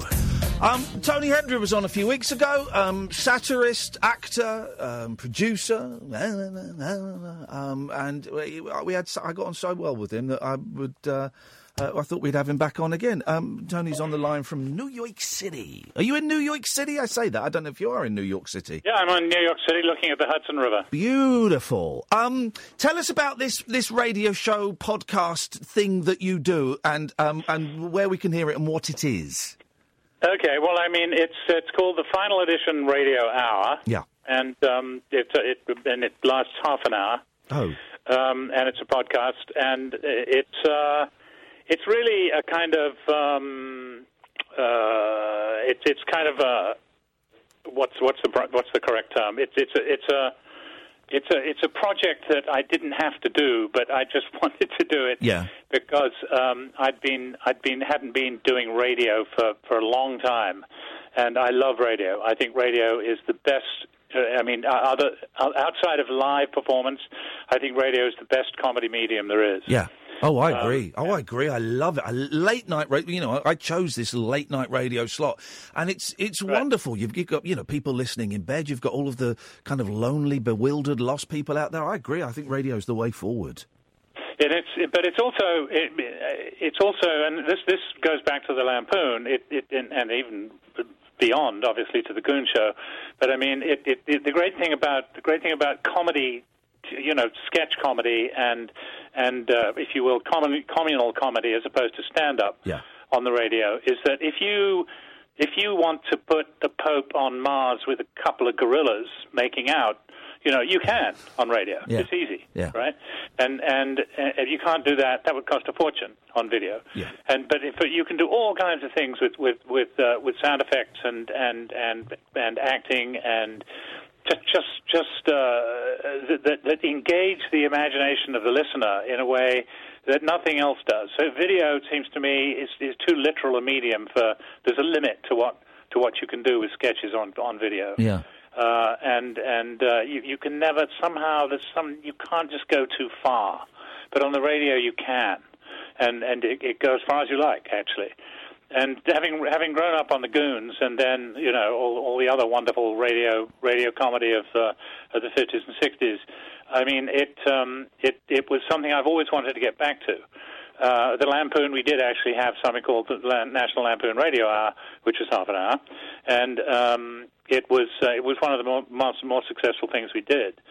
Uh, and um, and the albums I did for the uh, for the Lampoon were were heavily you know were heavily produced, it, both both the both the sketches and the and and the music. Yeah. Um, and I just loved it. I, I, I'm, and I've always loved it. So I wanted to start doing it again, and that's what the final edition radio hour is. It's uh, you know highly produced, very I think very brilliant sketches. So, and how do, how do you do it? What's the setup? Because nowadays, um, you, you know, with a decent mic and a computer, you can record a radio show. You know, one of our broadcasters here, he's, he's not well at the moment. He's doing the show from home, and all he's got is a laptop and a microphone. How how do you do it? What, what, what's your setup to get geeky Well, we a have to use a studio because it's it, it's it's when you've got three or four people, you know, uh, around uh, in a sketch. You, it's it's a little hard with a, with a computer to get good quality. Yeah. So, but we do actually use a studio, but it's not it, it's nothing elaborate. It's just a you know a booth with uh, with which you cram a lot of people in, which makes it a lot more fun. And um, and then do just incredibly rude sketches about the you know National Rifle Association and the, the orange thing in the White House, and uh, and and whatever else might be coming down the pike this week. It's um, it, it's a rich time for satirists, both in, in this country and in America. And uh, i- is it true that when um, that when you were doing Lampoon and Nixon got elected for a second term, you all kind of celebrated? It, you know, even though it was you know, bad for the country, it was Yes, great we, for we you were the first people to do that. Other people have done that subsequently, but in 19 in 1972, we actually launched the National Lampoon um, a, a PAC, which is a political action committee, as they're called over here. Yeah. And the the PAC was uh, was uh, to re-elect um, the, the Nixon Agnew, basically, and the slogan was "Re-elect them and keep us in business." Beautiful, beautiful. And, um, and that's been imitated many, many times since then. But it's uh, but but it was uh, it was a dream, and then of course pretty pretty much like within I don't know seven or eight months, Watergate was in full swing. Uh, and we had oh we had even more fun than people are having now with the uh, with the orange thing. yeah. Uh, I mean, it was uh, it was just unbelievable, and um, we did we did an entire we did an entire uh, album which was called the Impeachment Day Parade. Uh, it was actually called the, the White House White House uh, tapes, Yeah. uh, which was all sound, obviously, and it was it was basically we you know the tapes which brought Nixon down. We just re-edited them so he admitted everything. oh, isn't that beautiful? Yeah, Isn't that beautiful? Yeah, and then we then we did the impeachment day celebrations, which where the whole nation went crazy. Um, yeah, so it, it's it, you know, it's it's just uh, I I have more fun I have more more fun doing that than almost anything else I'm doing. Uh, and uh, I wish it could find a bigger audience, but um, but maybe it will through your good services. Iain. Well, I'm, I'm, I, listen, I'm, I've just got it on um, uh, on iTunes, and I'm uh, uh, about to tweet to where people can get it. And uh, are you writing it? Have you got a team of writers? How, how are you putting it together? Yeah, actually, yeah, we've got some. We've got a team of writers. We've actually got a team of writers and a cast in both both uh, Los Angeles and New York. So we have um, we do alternate weeks. So LA does a, the LA does a show, and that gives us kind of California humor, which is quite different than Yeah. New York humor, and then we do New York humor, which is also Washington D.C. humor. So there's a there's a nice mix, and then we've now got an enormous archive of. Uh, so because we've been doing it for about five or six years, so we have like literally thousands of sketches to pull on if we, uh, you know, if something if something comes around in the news that was also in the news in 2012. You know what I mean? Yeah. That's a great thing about uh, great thing about the news. It, nothing really changes. It's always the same. It keeps coming around. You can hear me typing. It's just because I'm, I'm tweeting the link as to where people can find it. So that um, there you go. It's up. It's up on Twitter. yeah, if it's people on something called ACAST, which I think is, is which which I think is in Britain. Acast is. Oh, we do, I do a little podcast. Catherine and I do a podcast with Acast. Yeah. They're they're a great group of people who. Um, Yeah, they're super. Yeah, they're re- they're really good. Um, uh, spitting image. I, I- I, I, I think a lot of people won't know. I know we mentioned it kind of briefly last time. That that spitting image. It was your idea. Well, it wasn't my idea. It wasn't just my idea, but but I mean, it, I was in on I was in on the sort of beginning of it. It uh, I don't I can't remember what I told you last last time, but uh, Oh, neither neither can the listeners. They're all pissed and stoned. So we, even if we repeat stories, it doesn't matter. Those guys don't that's care. right. They won't remember. No. Uh, no, it's um, the uh, actual my my involvement with it actually began again at, at the National Lampoon um, because uh, I got to know Roger Law actually, who um, who, who who had friends in New York and and made, made occasional visits here, and then we got to be big friends, and he and Peter Peter Fluck, uh, his Steady. partner at that time, were were doing these brilliant. Um, well, they were really editorial cartoons. I think they did them in the Times, if, if that's possible. Yeah. But um, but anyway, they uh, what they were were, were these puppets, which which they but they weren't puppets. They were they were actually uh, statues, I guess you would call them, Yeah. made of plasticine, which were also incredibly funny caricatures of, of public figures. And then they would put them in any uh, kind of absurd situation that they felt like and um, stick things in them and you know blow them up and do whatever they did, and photograph the results. And that was that was what they were doing at that point. So they did something about the then new EU for for us in in, in the National Lampoon, which was hugely successful.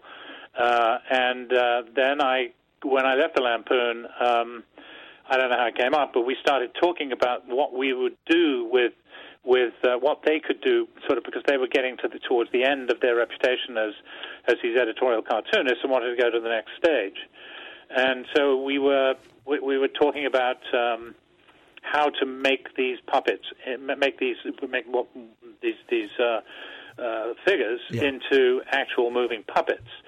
And at the time, the biggest one of the biggest TV shows on the air everywhere was the Muppets, and the Muppets had uh, had really kind of uh, r- refined the, the whole mechanics and technique Yeah. of, of puppetry. Oh, it's it's Uh, easy to so- forget that the Muppets in the early '80s were huge, and I loved them because I Oh, was a kid. But adults, and Yeah. Peter Sellers was on there. You know, big stars would go on. It was a massive show. Yeah, and it was it was big elsewhere too. It wasn't it wasn't just in Right. the English speaking world. It was it was all over the place. Wow.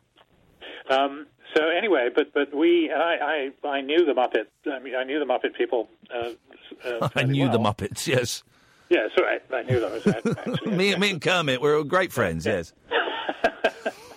yeah, me and Big Bird, we used to get high together. but um, the um, the uh, so it, it was a natural, you know, it's a natural kind of thing to start thinking about doing these because the Muppets were huge. You know, they, uh, they weren't like little puppets; they, they were like three-quarter size humans. Right. Okay. Uh, a lot of them, and and um, and and so we had we had kind of a model to work from. Um, the trick really was to make these caricatures, these brilliant caricatures, uh, still recognizable, and and and but also make them make make them talk, because obviously the Muppets just have mouths that you basically it's like a glove puppet, right? Yeah. just back and forth. Then you can screw it up, but you can't do much with it.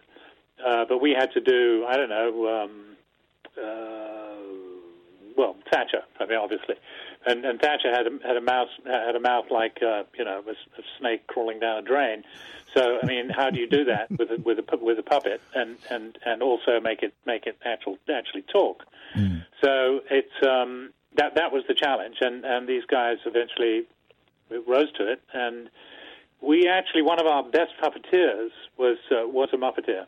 Uh, Oh, okay. others- yeah. And and then so, so then th- th- y- your idea. So you're working with these guys. You've got it going. How did you then go and sell that to um to a t- to a TV company? Because it was quite a radical thing. Of we have got these these puppet statues, whatever, and we are going to model them on the politicians of the day, and we are going to poke fun at them. That's that's a tough sell, isn't it? Well, yeah, because it was uh, b- apart from the fact that we were, we- or the guys hadn't really sort of refined, hadn't really finished this this technology. Um, but there was uh, there was a guy in Cambridge. With the, the, both of them came from Cambridge, oddly enough, and and uh, one one of the things I found out later because I went to Cambridge too. I went to St John's College, and one of the things I found out was that, was that Roger Roger and Peter, when they were students at, at art college in Cambridge, um, did um, worked in the uh, in the buttery of St John's College. Yeah. They probably served me my dinner at one point. there you go. yeah, or pints of beer or whatever. Yeah. know. And um, and so forever after, Roger always called me the young master.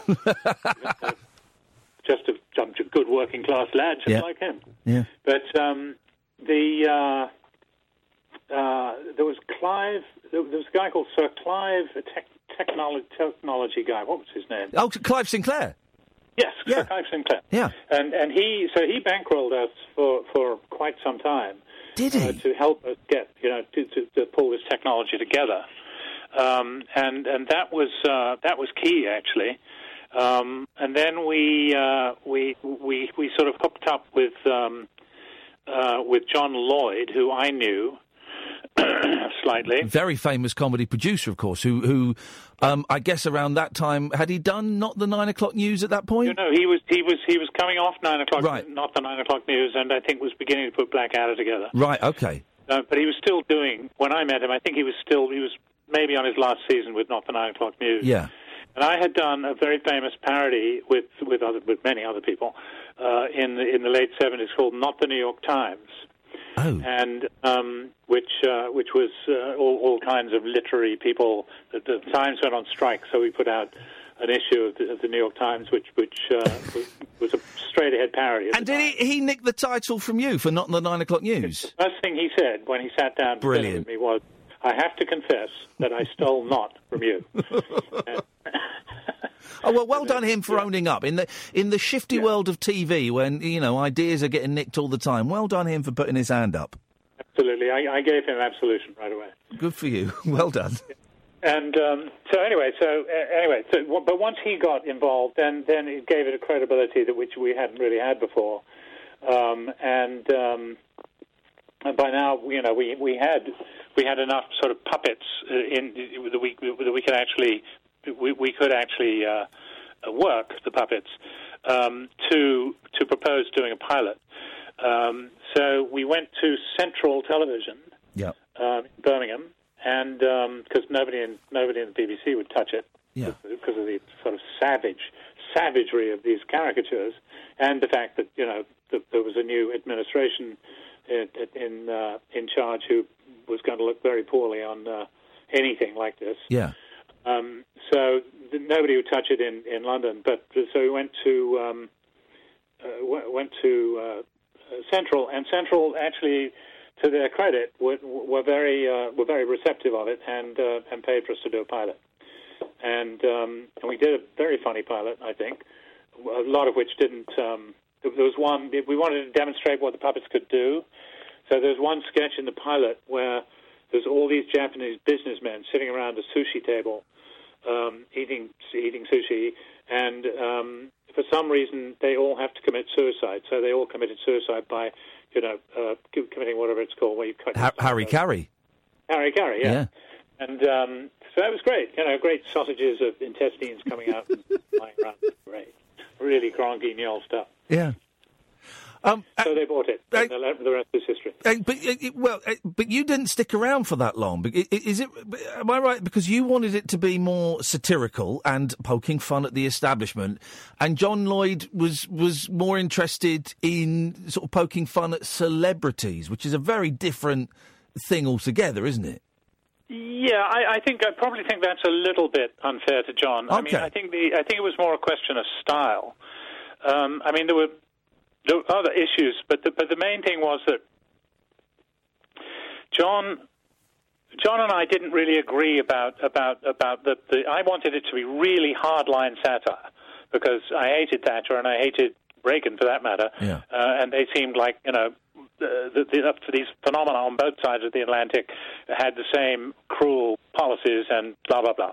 They they needed really hard satire. Yeah. So I I think uh, I, I wanted to actually what I thought the show should be a series of little kind of sitcoms, little mini sitcoms that would uh, that would run every week, and which we would you know get to know the characters in, and and and go back to. So there was one where all of the old prime ministers were in retirement at a place called Exchequers, Brilliant. and um, uh, you know all, all the all the Doug, Douglas-Home and and, and all the guys from uh, and, and Wilson and so forth were all these doddering old fools in an old folks home, and it was uh, it was just a lot of fun to to have these these puppets sort of uh, yelling at each other and spilling things on themselves. Yeah. Um, and and and then there was the one I think I told you about last time, which was uh, about Number Nine Downing Street. Yeah, yeah. Where it was Hitler living With, next uh, door. Hitler living next door to Maggie Thatcher and, and, and giving her giving her advice about how to deal with the Union. Yeah. Um, yes, an iron fist. You need an iron fist, my little she-wolf. um, and um, that actually got on the air, I think, and was, was greeted with enormous, an enormous amount of condemnation. So there Beautiful. was stuff like that, and then there was one where the Queen met Maggie every week and really hated her because she was a grocer's daughter and all that stuff. uh, anyway, so stuff like that, uh, which I thought were very funny, and, and actually were very funny, and the, the puppetry was brilliant. But John wanted to do a more kind of, um, I call it laugh-in. I'm not sure that means very much to, to an English audience, but it means Yeah, no, we had, they, they they repeated Laugh-In on Channel Four in the eighties and nineties. That that um, Oh, okay, yeah, here come Yeah. the judge, here come the judge, all that stuff. Exactly, the little little short, sharp jokes. He, Yeah. he was much more interested in that stuff.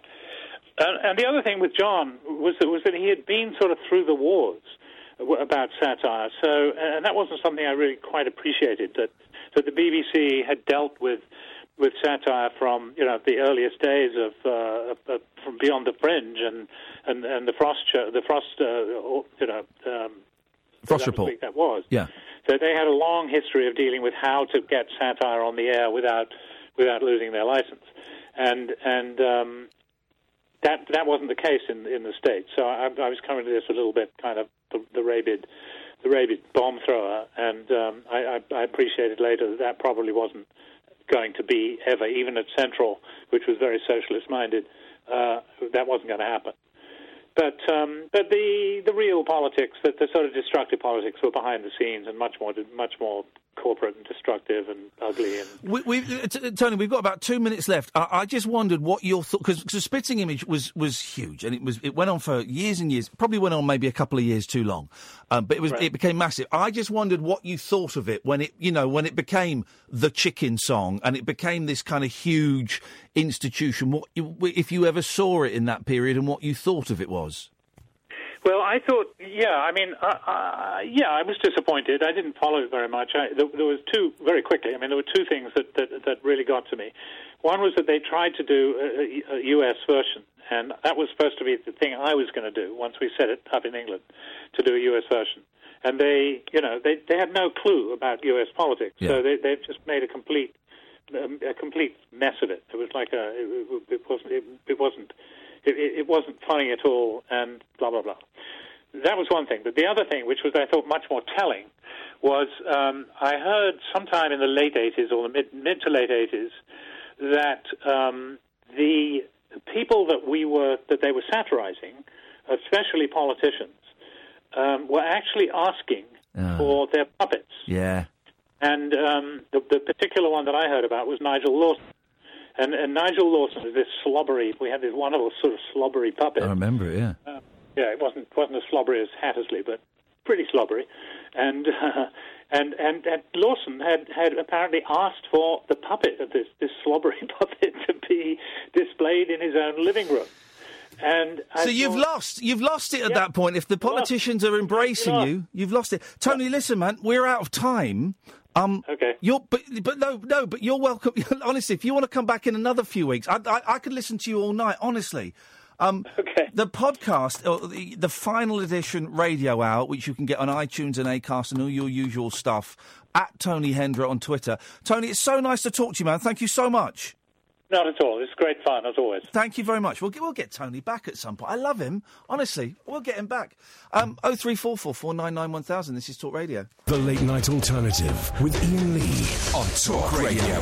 We have ways of making you talk.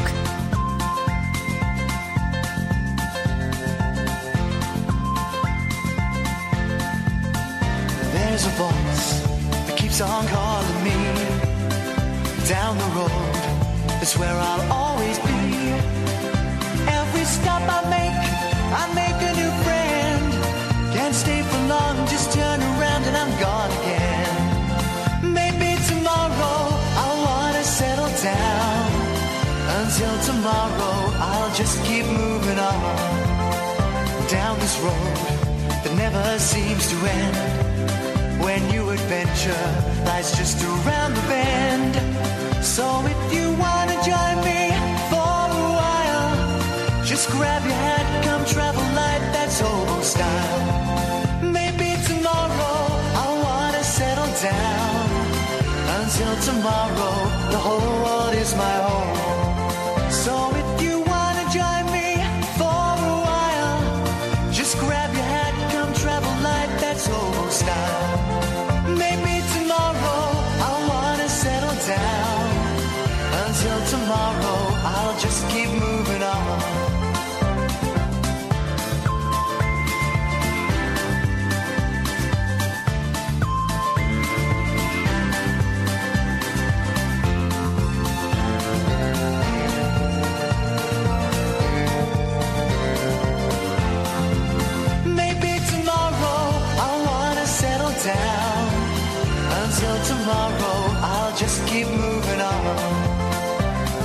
world that's waiting to unfold.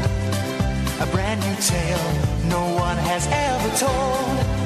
We've journeyed far, but you know it won't be long. We're almost there and we paid our fare with a hobo song.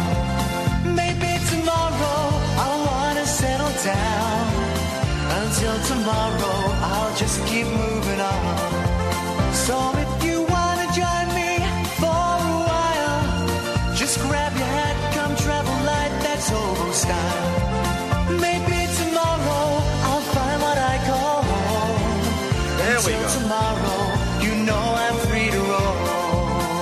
we go, guys. 0344 499 1000 is the telephone number. Um, you thought she was dead. Um, Some hoped. Yeah, here we go. Uh, Catherine Boyle is in the studio. We're going to take calls straight to air for the last hour of the show before Paul Ross comes on at one o'clock. That's what we're going to do, guys. 0344 499 1000 um, is the telephone number. It's call straight to air. Call straight to air. Now, here's something I've been meaning to say since I got back from Australia. Maybe I've said it, I don't know. But Toff, who won I'm a Celebrity, has friends that work in Pret, or, or she worked in Pret, or something, and she told me something about Pret. Have I told you this?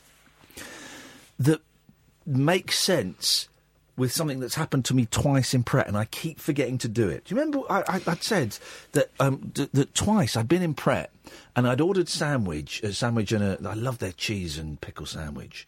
They didn't have it there when I went in, and a drink. And twice in the same week, this was a while ago.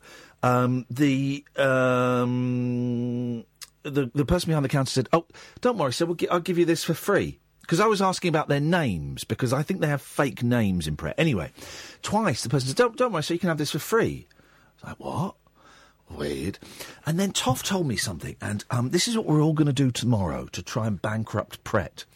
What she told me is that the staff in Pret, uh, Pret a Manger, if you're wondering what I'm talking about, the, the staff in Pret are told that if someone orders their food and drink and is, you know, overly, is very, very friendly and in a good mood, you give them the food and drink for free.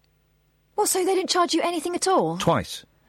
Wow. And this was this was this was a couple of years ago. So, you know, I, I was I was, um, consigned to the uh, the garbage bin of showbiz history. So they didn't know who I was. Um, and they, I I had a sandwich, and twice they gave it to me free. And it happened in this like space of a week or two weeks. Um, and I remember being overly, very, very chatty in there. Hello, guys. How are, are you having a great? I do that sometimes. Creepy. They're just trying to get you No, not creepy. But j- I'd ask about that. Is it true that your names, that you have fake names in Pret? That's fa- what's your real name? That's fantastic. And they gave me the and and and uh, and it makes sense. So this is what we're all going to do tomorrow. Is we're going to go to Pret a Manger. And we're going to be overly. And you've all got to do this because your homework tomorrow, Wednesday night, is to call in and tell me yay or nay. Did you get free food or did you not get free food? Um, and uh, you've all got to go in. You've got to be f- f- friendly. Don't take the piss. Don't be sarcastic. Be hello, girl. Oh, it's so you know whatever you do. You don't have to be like an old camp queen like I was just being there. Um, and and we're all going to try it. Okay? Can you try it for me, Catherine? Uh, we don't have a Pret where I live. Well, yeah, come into So, London. What? It's it's for It's going to cost stuff. me Yeah. to get something for free. Is this It's correct? Yes, yes. But um, but, but th- then we got great content for the radio. So everybody has to try it um, tomorrow. I'm certainly going to try it. I'm in town tomorrow. Uh, I'm in town tomorrow at half past four. Got a very important meeting that will lead to nothing. Um, but I will go and do it, and I'll go in and I'll be hello, everybody. Oh, fan! How has you before you serve me? How has your day been? Has it? Well, you guys do a great job. I would love this cheese and pickle sandwich, and um. What are you having?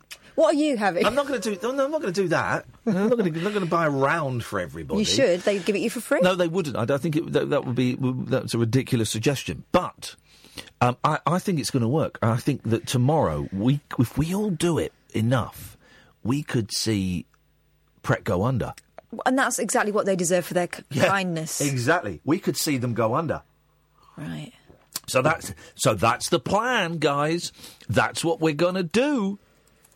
Um, uh, so we'll we'll do that tomorrow. If I remember, I always forget. I mean, I've been wanting to talk about it for four months and I've forgotten. So uh, Well, there's been so much other stuff to talk about. there hasn't. There hasn't though.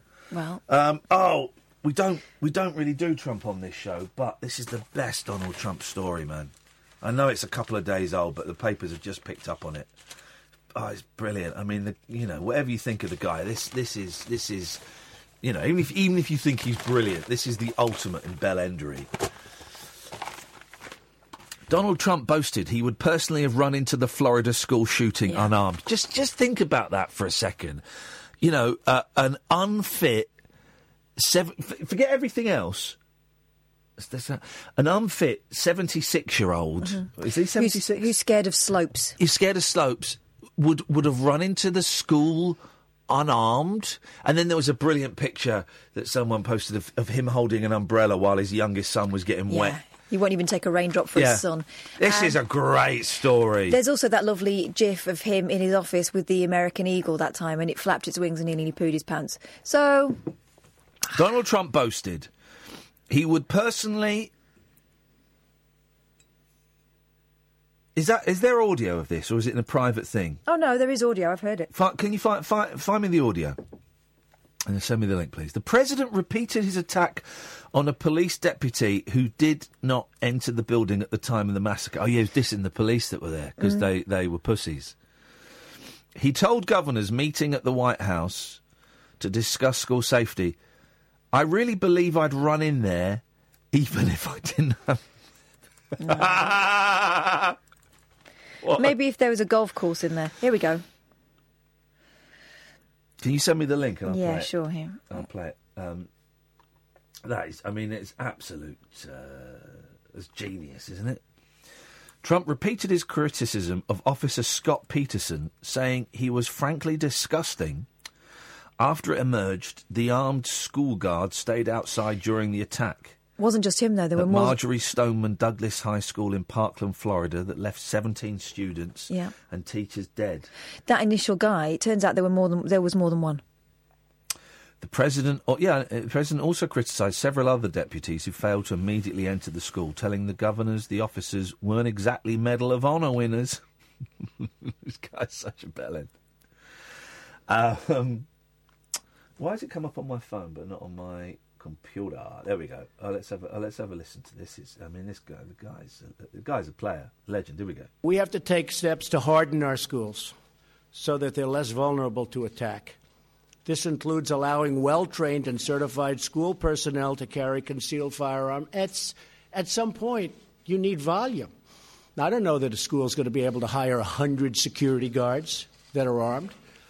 Plus, you know, I got to watch some deputy sheriffs performing this weekend. They weren't exactly uh, Medal of Honor winners. All right? The way they performed was frankly disgusting. They were listening to what was going on. The one in particular, he was then he was early. Then you had three others that probably a similar deal a little bit later, but a similar kind of a thing. You know, I really believe you don't know until you test it, but I think I, I really believe I'd run in there even if I didn't have a weapon. and I think most of the people in this room would have done that too, because I know most of you. But the way they performed was was really a disgrace. That's incredible. Even if I didn't have a weapon, I got it. That's great. Oh, I really believe I'd run in there even if I didn't have a weapon. Come on, man. And listen, you know, have you seen his face? Has his face melted? He looks like. Have you seen the advert recently with Michael Parkinson in it? Uh, you know, have you seen it? No. He don't look well. Parky don't look well. He's old, isn't he? Parky don't look well. I think Parky might be next. Um, closely followed by Donald Trump. He doesn't. He doesn't look well at all. Trump. He looks terrible. His eyes are. You know, one's. What is it? One's going off to the shops. The other's coming, back, with the change. He looks terrible. Also, he's full of shit. We all know this, don't we? Yeah. Um, Trump has had been has been ridiculed himself after many pointed out how he was given five deferments to avoid military service in Vietnam in the 1970s. Um, the election campaign, his election campaign, received 22 million dollars in support from the NRA. And um, once again, in case you missed it, this is what Donald Trump would have done if he'd been outside that school. But I think I, I really believe I'd run in there even if I didn't have a weapon. Yeah, okay, mate, sure. Yeah, yeah, yeah, yeah. Chinny record. He's the most humble person he knows. isn't he? Just, it's, I think that's great. I think that's great, and yet, you know, the people that love him and uh, defend him w- won't accept that he's a knob. they just won't accept it. you So. I, I read a brilliant thing on Twitter the other day, which was um, if your kid hits another kid with a stick, do you either yeah. take away the stick or give everyone else sticks? No, I go. I go and um, wait till the child's asleep, and then I, I uh, uh, whisper thing, things in their ears that, that give them nightmares. So I did. Okay. Oh three four four. 499 1000 is the telephone number. Call straight to air till one o'clock. When Paul Ross comes in, I'm Iain Lee. This is the late night alternative on Talk Radio. Moonlit musings from mums, madams, and meat packers. Oh, never mind, I must have misheard. The Late Night Alternative with Iain Lee The station's brilliant. on Talk Radio. Oh three four four four nine nine one thousand. Let's take calls straight to air. Hello, caller. You're on the radio. Uh, hi, Iain, it's Nigel. Hello, Nigel. Have we spoken before? Not tonight. Okay. Uh, how are you? All right. You don't care. I do. Um, He couldn't even. He didn't even care enough to finish the sentence "I do care" before he'd moved on to his next thought. That's how little he cares. so the signal, the signal's bad, Iain. The In your, your signal in your brain is bad. I, I, uh, I- I hate the weather. It's too cold. It is too cold. It won't last And forever. the snow. I'm snowed in, by the way. I've got about six inches of snow outside the door. Nigel's And got six. Even... Nigel's got six inches. Make your own jokes at home, please, guys. no, it's snow. Six inches of snow. oh, I thought you meant your penis. Have you got much snow? No. How much snow have you got where you are in London? Is it very thick? No, no, it snowed quite heavily, but it didn't settle. And um, Oh. Oh, you're lucky. It settled. Well, it's settling all the time. well, lucky, deeper here all the lucky if lucky if we didn't want snow. But I'd, l- I would like snow. I like snow. Yes. It's nice if you haven't got to uh, cycle. I mean, I'm still, I still cycled 10 miles today Well, on the road. I was hoping. Catherine and I were hoping that we would get snowed in at work, so that we Hmm. could um, top and tail on the sofa on the second floor. no way. Did I tell you that's what we were hoping? No, that wasn't. Mo- I, I wasn't what I forgot was to mention that's all. what we were hoping. Yes. I rang in the show to, to cheer myself up because I feel so depressed in this cold weather. That, like, you, Or- or you you know, put- it's bad put a- enough and it's not cold. You could put a jumper on. Hat. I know. The heating isn't working properly in my bedroom. That doesn't help. No, that doesn't help. You know. What if, Um, what if only there was some form? If only there was. Catherine. Shut up! If only there was some form of vigorous exercise that one man Hmm. could do on his own. But there is, but I won't say it. Oh, pumping iron. Yep, pu- you can pump Hello, off. Catherine. Hello. Um, I didn't want to leave you out. But, you know. I'll tell you what, Nigel. Have Say, Nigel, fame- say hello to Gary. Hmm. Say hello to Gary, Nigel. Hello, Gary. Are you still singing? Are you still singing all right. in that band? You know, the famous band. Is it Gary Barlow? Gary Barlow, no. Oh, you're not Gary Barlow. No, it's not Gary Barlow. Oh, I like Gary Barlow. He's a good singer, isn't he? Finish. So Yeah, all right. about you in Yeah, the that- country, Gary? Yeah, that's all right. Hang on, the signal's bad. Can you hear me better now? Hmm. I can hear you better. Um, uh, how, what part of the country are you in at the moment, Gary? Wakefield. Wakefield. Oh, yeah, that's up near Birmingham, isn't it? I'll, I'll be asking a question if if if you're ready, ready Jack Kerouac books because he's a beat beatnik, same as uh, Bob Dylan. Can you repeat that? I can't hear very well. The signal's bad at the moment. I can't hear very well. Right. Do you know uh, Jack Kerouac, the book, uh, the book on the road? Well, uh, I'll ask uh, Mm. Iain a question about that. See if he's ever read it. Because it's quite a good Yeah. book. Oh, I see. Yeah, I understand. what you Beatnik mean. generation. Mm. Fine. Okay. Um, Iain? Hello, Iain? Oh, it's a terrible signal. All right. Well, Yeah, it's very, the, the signal's bad tonight. Oh, it's, it's the weather, I think. Uh, It might be the weather. where are you from, Nigel? Maidstone. Um, All right, yeah. Maidstone, Kent. Mm. It's, it's terrible down there. The snow is it's very very bad. The snow in, in Kent. Terrible the, down the here. M20 I'll just be that for you. It's very terrible down here as well. No. It's all I closed. can't put my money and It's very cold. Mm.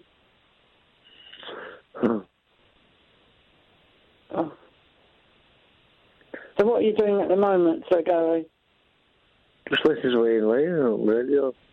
This is it. Do, do, you, do you listen on the internet? I, know, I'm, all- I got a DAB radio. All right, yeah, a special one. Sorry. Huh. I can't get. I have to listen on the internet because I can't get the signal on the radio. Um, Alright. uh, where, yeah, where's Iain gone? Are you still there, Iain? Has he popped off for a, way or something? I think he's left us to it. Oh, turn it for him, see. He's still. It's the last, the last day of the show. uh, are you married, Gary? No, single. Uh, but I've you got a girlfriend? But you've got a I- girlfriend. I had a girlfriend. No, I had one, but You had one? it went all in No. I've got one yet. Mm. Oh, that's a shame, isn't it? Mm. It went sour. Cold weather. Oh. You, you need a girlfriend in this cold weather you? to warm you up. That- Got, got? What about you? You got you got a wife or a girlfriend? Yeah, yes, all right. Yeah, I've got a lady friend. Yeah, yes, a lady friend. Oh, that's all right. She's That's 48. 48. 48. I'm 46. Uh, Yeah. we're getting old now. That's all right, though. It's not too hard, is it? Really? No, no, 46 is all right. My best friend died. uh, well, my, yeah, mine, my one is 48. All right. Yeah. Best friend was 62. Um, uh, I've got another best friend, she's 72. She's asleep at the moment, trying to be quiet. Mm. Oh, dear.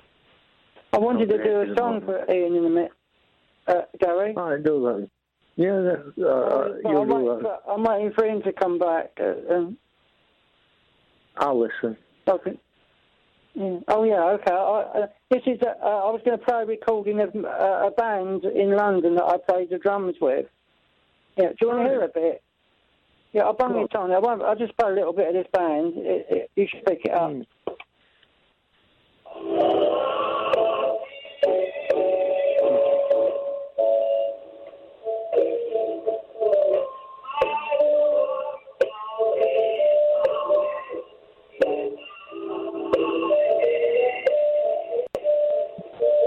man.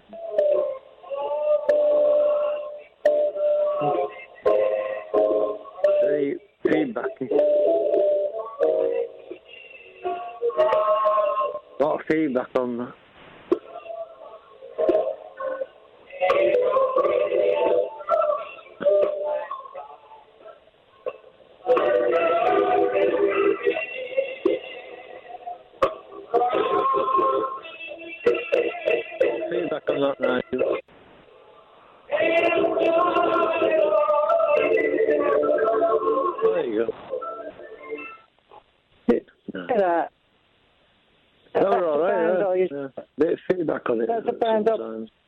Played the drums with. Play the drums. Yeah, I played the drums with that band. Pardon? I can't play the instrument. I wish I could. Yeah. I wish I could play the instrument, but I can't. It would. I don't, I don't suppose you heard it very well because of the signal. The feedback and all that, yeah. But I listened to Beatles and I love album. What even Yeah, about Love album now? yeah, I like the Beatles. Ages ago. I've got Love. Brilliant. I've got all the Beatles albums. Brilliant. Uh, Do you play any instruments, uh, Gary? I don't. I'm an artist. Oh, you're, you're a draw, art, drawer an artist. Yeah. What do you Yeah. paint? Uh, what Dark sort of things do you paint? Dark stuff. Like demons and all that. Oh yeah, yeah.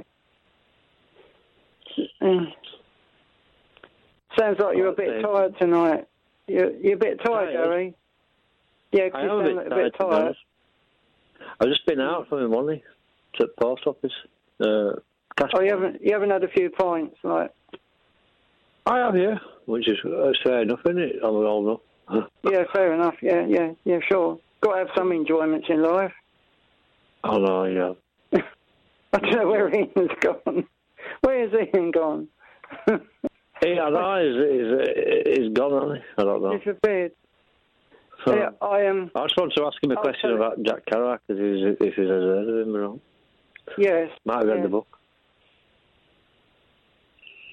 Um, Still gone, though. anyway, I've got I've got to go in a minute because my the credit in my I know credit. it is. No, I'm my credit as well now. All I know is Oh. Anyway, Gary, I'll see you later, Gary. see you later. Nice meeting, nice speaking to you. Hello? Hello? Hi, it's Guy. Guy? Oh, Guy. Yeah. Who am I speaking to? Sorry? Who am I speaking to? Gary. From Wakefield. Hello, Gary. Uh, How are you? How are you? I'm alright, yeah, I'm just chilling out.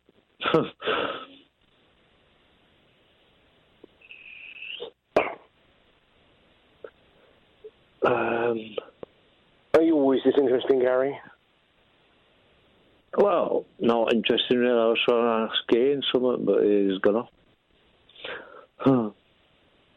Yeah. My credit's going as well, so I'll get off. I'll let Iain carry on. Huh. Alright then, see you in a bit. Take care. Take care.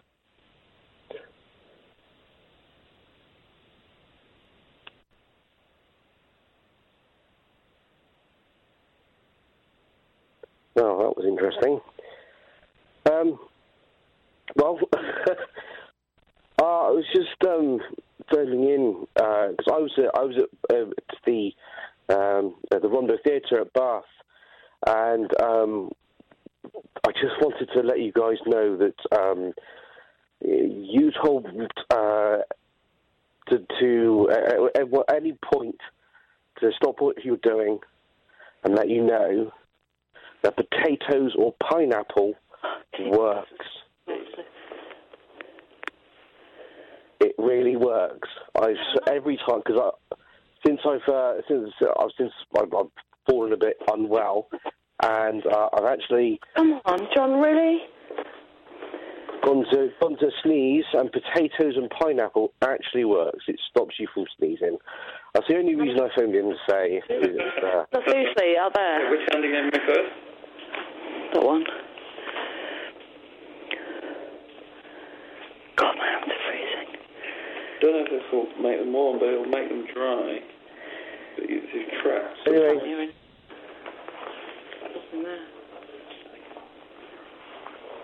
Anyway, uh, that was it. That was the only reason I wanted phone in to say because it, it would be uh, potatoes and pineapple actually works. Although uh, with a little bit of caution, um, I will say that uh, be careful where you say it because if you forget where you are and you just say it randomly, uh, like I was in, in, in a queue today, I was just saying randomly out loud potatoes and pineapple. Uh, you do get a few odd, funny looks. But uh, you go. Um, all right, uh, good night, everyone. Hello? No. Hello? Hello?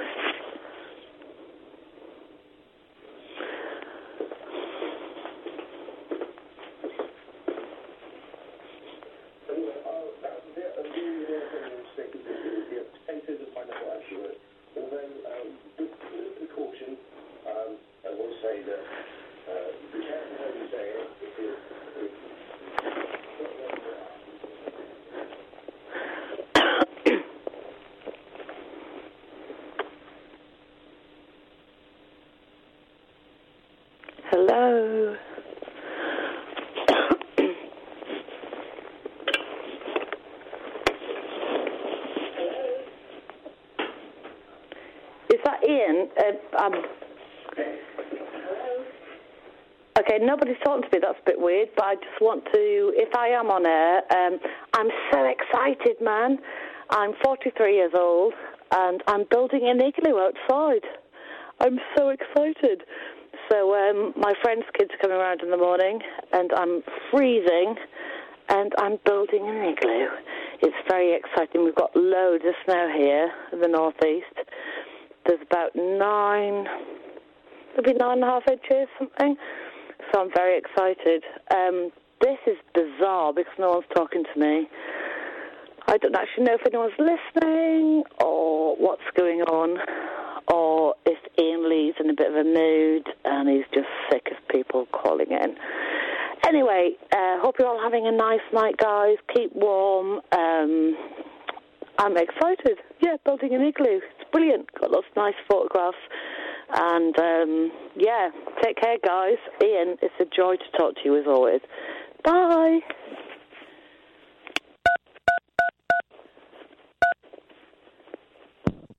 The radio show that knows truth is always stranger than fiction. Week Monday, I get shoes. The Late Night Alternative with Iain Lee Because they're too real to be part of my imagination. on Talk Radio. Oh three four four four nine nine one thousand is the phone number. Calls um, straight to air until one o'clock. When um, I nearly said Bill Buckley, then gosh, that's uh, no. Paul Ross comes on and um, does his thing. Then at five o'clock, it's James Max. Uh, you can listen to the show on DAB. You can download the app, or you can listen online at talkradio.co.uk.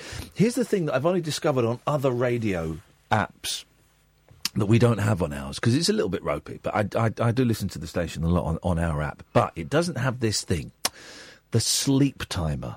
Where you can oh. set it for like 45 minutes or an hour so that it switches off. So you kind of nod off and then it switches itself off. I love, I've only just discovered that in the last two weeks. I used to have one of those on my old radio alarm clock, my digital one. And I oh. used to listen to James Whale and Tommy Boyd and all Yes. those guys on when I was a kid. Yeah. Um, yeah, good function. But they have it on on um, on well, they have it on the LBC app, and I guess on the Radio Player app. I think they do, and on on, on the BBC iPlayer, they do. And we, sh- I mean, you know, uh, our app is useful and stuff, but it, uh, you know, it could be a little bit more user friendly. I just, you know, I'm sure if you paid someone a few hundred quid, they could knock up a better app than that. But there you go. Uh, you can watch the show tonight as well if you subscribe to my YouTube channel, youtube.com slash rabbit hole, you can watch us. And um, thank you for the 150 odd people that are there watching us. And um, your patience is appreciated because kind of doing experiments, um, one camera and the sound. And we're, we're doing experiments because the plan is on um, June the 3rd to do um, a live TV show. Um, let's see if we've, uh, we've sold any tickets for this. We, we, we, we've booked a venue. And, uh, uh, uh, uh, oh no. We've booked a venue and um, uh, we're going to book a guest. Adam Buxton can't do it, unfortunately, but we will find someone who can. And we're going to stream a live TV show. Gosh, we've sold 41 out of 90 tickets. Yeah. That's for June the 3rd. Um, and it, you know, and we're we're saying in the thing, it might be a car crash. You know, it might it might not work. Uh, uh, so you know, please come along. We'll have a laugh for a couple of hours, definitely, but it might be um, it might be a stinker. Um, but um, that, so this is why we're not streaming on Periscope at the moment. The show, and we will do again at some point. And and why you know sometimes the sound is a little bit ropey on this new stream, and why the picture is is not particularly good tonight. Apparently, it's because I'm experimenting, and um, I don't. It's, it's, the whole thing of streaming. Um, video is um, uh, i- i- is a bit of a mystery to me, and th- th- there is no reason why the picture shouldn't be should shouldn't be as good tonight as it was yesterday. But yet that's the way it is, and the sound's going a little bit in and out of sync and stuff. And I don't know why. I don't know why it worked so well yesterday. It didn't work. It doesn't work so well today. But this is all an experiment, you know, and we'll we'll we'll um, we'll see. Don't be afraid to fail is um, kind of the thing. Oh three four four four nine nine one thousand is the telephone number. Ah, there was a. There we go. This is um, this is useful. The, the, the Daily Mail has got tips on how to keep warm. Um, uh, don't have an. oh, Okay, this is stupid. Straight straight in. Uh, th- these are their tips on how to keep warm. And the first one is don't have a hot coffee. An iced coffee is better. Oh, stop this. Well, the, the- I know that when you drink, a, you- you're supposed to drink a hot drink if you want to cool down, because it makes you sweat. But it only makes you sweat when sweat cools you down. But it only makes you sweat because you're hot. You're getting hotter. So that's stupid. But surely you have to be hot to start with. Wrapping your hands round a steaming cappuccino may seem like the perfect antidote. They were giving away um, like there was. I was. I popped into a popular coffee house, Mm. Caffè Nero, and when I was there, everyone was coming in and showing their phone to, to people and go showing their phone, showing them what's they showing their phone to. Well, they showed their phone. Hot chocolate, please. What size? And they're showing their phone. And there was there was um like a, a tie-in. Like a, a phone company were doing a tie-in where everyone could go and get a hot free hot chocolate Oh. today. I hate. As you know, I'm allergic to hot chocolate. Hello, line one. Hip hip hip. Hip hip hip. Uh, hey Iain, um, good to hear you. Um, I was just wondering, uh, are you still writing your autobiography? No. Uh, you stopped. Uh, well, it wasn't an autobiography. It was a book where every chapter was going to be about a different TV show I've worked on because I've worked on l- hundreds, literally hundreds. Well, maybe not literally hundreds, but I've worked on scores, and a score is twenty, and I've worked on scores. So that means at least forty, but it's probably closer to eighty. Um, and before I went in the jungle, we, we I'd, I'd written about twenty-five thousand words. And mm-hmm. my agent took it around to all the publishers, and they went, "No, we're not interested." And, and I thought, "Well, you you wait, guys, because I know what's coming up in my diary." And then mm-hmm. when I came back from the jungle, my agent took it round to all the publishers, and they went, "No, we're not interested." So I, I kind of haven't got any motivation to write it. But you could self-publish. I can't be asked. But that was that was after the jungle. Yeah. They, they couldn't sell it. Oh, Yeah. I thought you'd I thought you'd get a deal now easy. Yes, I did. I, I, in all honesty, so did I. Um, but yeah, no one was. In, no one's interested. See, I was really interested in hearing like your stuff about radio. You know, like the TV stuff. Well, that was going that was going to be book two, but if it, it was, it was going to be book two. But if I can't even get book one out of the trap, and everyone's going, well, you should self-publish. You know, you use um, CreateSpace, or and I just I can't be bothered. I don't want to do a vanity publishing. I know it's not vanity publishing now, but I I just don't. I it wouldn't feel it would feel a little bit cheap. Uh, it would feel I a mean- little bit cheap.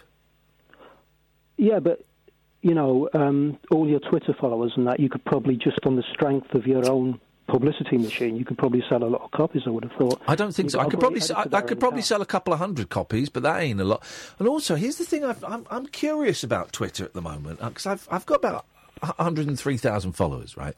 Hmm. And I think about 80% of those are genuine. There's a website you can go to and it will tell you how many followers are genuine and how many Oh, are is that right? Yeah, and I think about 80% of mine, which is a pretty good pretty good average. So it's about 80,000, right?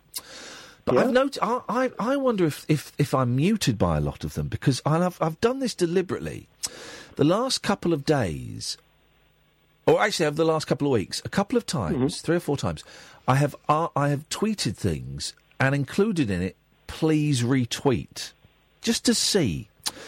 And it got retweeted, both times it's got retweeted about 15, 20 times. Mm. Now, 100,000 followers, let's assume 80,000 of them are genuine, to only get 20 retweets it, it, it- after asking for retweets? It's as if people don't c- complete your commands. No, no, no, no. It's not that. At all. It, it, it, it, I I- it makes me wonder: a whether I'm muted by a lot of people. Um, and uh, hang on, let me finish because it's, it's genu- I've genuinely been fascinated by this. But it- it's led me to the conclusion that Twitter, as an act, uh, as a, a, a, a way of selling stuff, and I've heard this from Jimmy Carr indirectly. Twitter, as a way of selling stuff, isn't very good. It's not very good. People aren't, aren't are, are, are disengaging from it. I don't think people like retweeting things like that. I don't think they like retweeting basically what's an advert for other people. No, no, I, I, I, well, I no, I've seen people get retweets. I've seen, I've seen it, I've seen it, and when it's when it's a link for the show, I've done it with different things. Link for the show, short video, loads of different stuff, and twenty five retweets. So it makes me think that um, that, that, that, that Twitter is is um, is uh, is rubbish. Caller. Is it because is it because it's kind of now associated with great nastiness that people are being being put off? No, I don't know if it's that, but I did. I did uh, earlier on today go and look at some of those people that were sending abuse to those kids that that didn't get shot in that school, and I thought, Oh. Jesus, is that is that what we've become really? And it did make me think. You know, I'm I'm I am a a part of a platform where it's okay to send abuse to, to kids that didn't get shot. Uh, and uh, I don't know, but I d but no. in terms of selling a book on Twitter, I, it, it, you know, if I can't get twenty five retweets for a, for a, a, funny clip, then it, uh, you know, I ain't going to sell a book. That's a shame, you know, because I was looking to looking forward to all the geeky stuff about radio, but um, I guess there's a limited audience for that who are calling you like at this time of night, probably. Well, if you want to, if you want to pay me, if you want to pay me two and a half thousand pounds, that's that's all I'd want. I would write the book just for you. No, no. Well, I did think Kath would make a great editor from uh, from um, you know uh, the way that she uh, speaks and everything. Like um, Dougie Anderson She speaks so well, doesn't she? Considering, yeah. She's a great speaker. She's a good talker, but then listen to me. My standards probably aren't that high. So uh, Okay, thanks. no, no. But uh, Dougie Anderson was right in what he said, bigging you up there, Kath. um, Also, um, in well, the, the thing about Twitter is the king of Twitter Yes. is like the nastiest man in the world, um, the T word that you were mentioning earlier. So uh, I think the fact that he tweets more than anyone else, Oh, yeah, the president, Yeah. probably puts people off, some people off because like.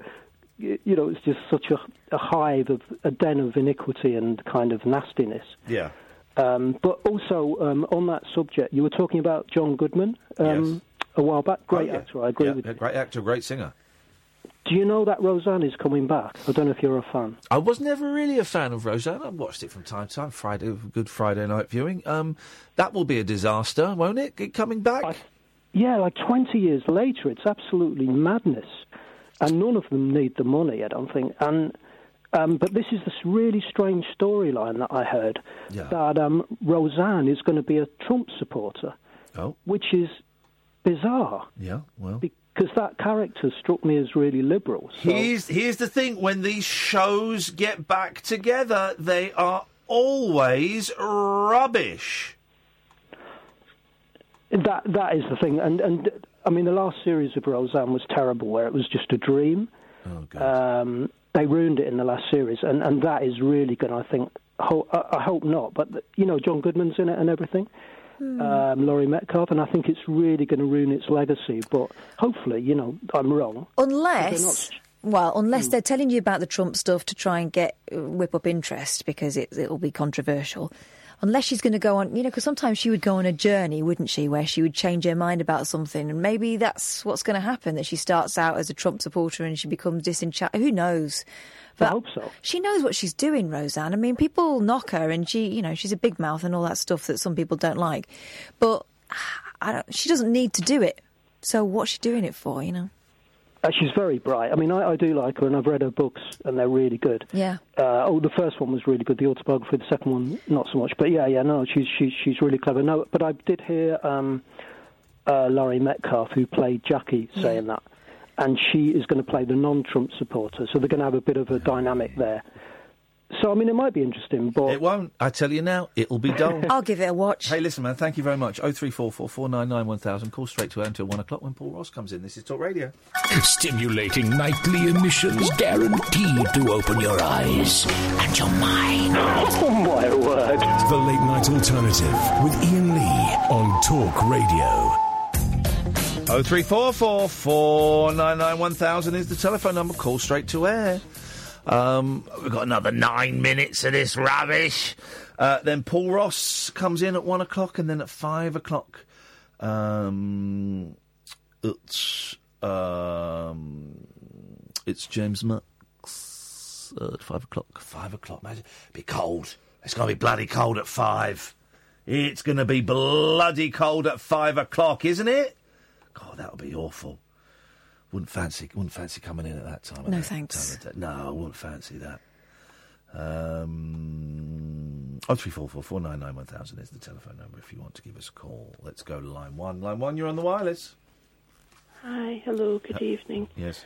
I, I have been trying um, for a wee while now to have a serious conversation, and I'm not going to say the word because as soon as I say that, it goes sidetracked. So it's really to circumcise or not to circumcise. That's the question. So every a- time I say I want to talk about willies, then it just It's goes a, it's a bit of a. Everyone's been doing that, haven't they? Who? Where? Well, it, pretty much every phone-in show I've listened to in the last week has been doing that. It's a bit of a. Oh, I don't know. I don't listen to any other oh. phone-in shows. I'm very loyal. Yeah, it's a bit of a phone-in trope. I'm using trope a lot. I I don't know noticed. what trope means. Keep but- using it, and it'll come. It'll yeah, come, come it- through. yeah, I'll, I'll get it. If I keep firing out the word trope, then at some point it's going to uh, it's going to be accurate. It's going to be right. Yeah. I don't really, I don't really care. Do you know? No, I don't. Well, I don't care. I think it's abuse. Okay. It's abuse. It's abusive towards young babies But why do you care? Because it's abuse. Right. As much as a, Why I do you, why do care why do you care? because I have a conscience. Okay, well then why are you only talking about it now when it's been in the papers? Why weren't you talking about it three weeks ago when it wasn't in the papers? Well, I've been talking about FGM for about the last No, 20 no, we're talking about circumcision on boys. Yes, but FGM is female circumcision. Yeah, yeah, we're talking about circum. But you phoned in to talk about circumcision on boys.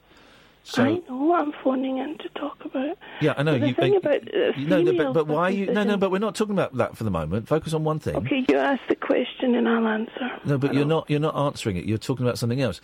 Why are you only phoning in and talking about male circumcision now when it's been in the papers? If you care so much, why weren't you talking about it three weeks ago, or six months ago, or six years ago? I started my conversation by saying I've been trying for the last few weeks to talk about it. Well, you've not spoken to me about it. I, how am I supposed to know what you're talking about? What you're trying to talk ti- about? Every time I say willies, it goes haywire. Well, Last time it became about Free Willy and Ur Willy and Willy Wonka. Okay. So tonight I was hoping that I could have a serious conversation. Okay, but in quite a needy way. Well, what's needy about it?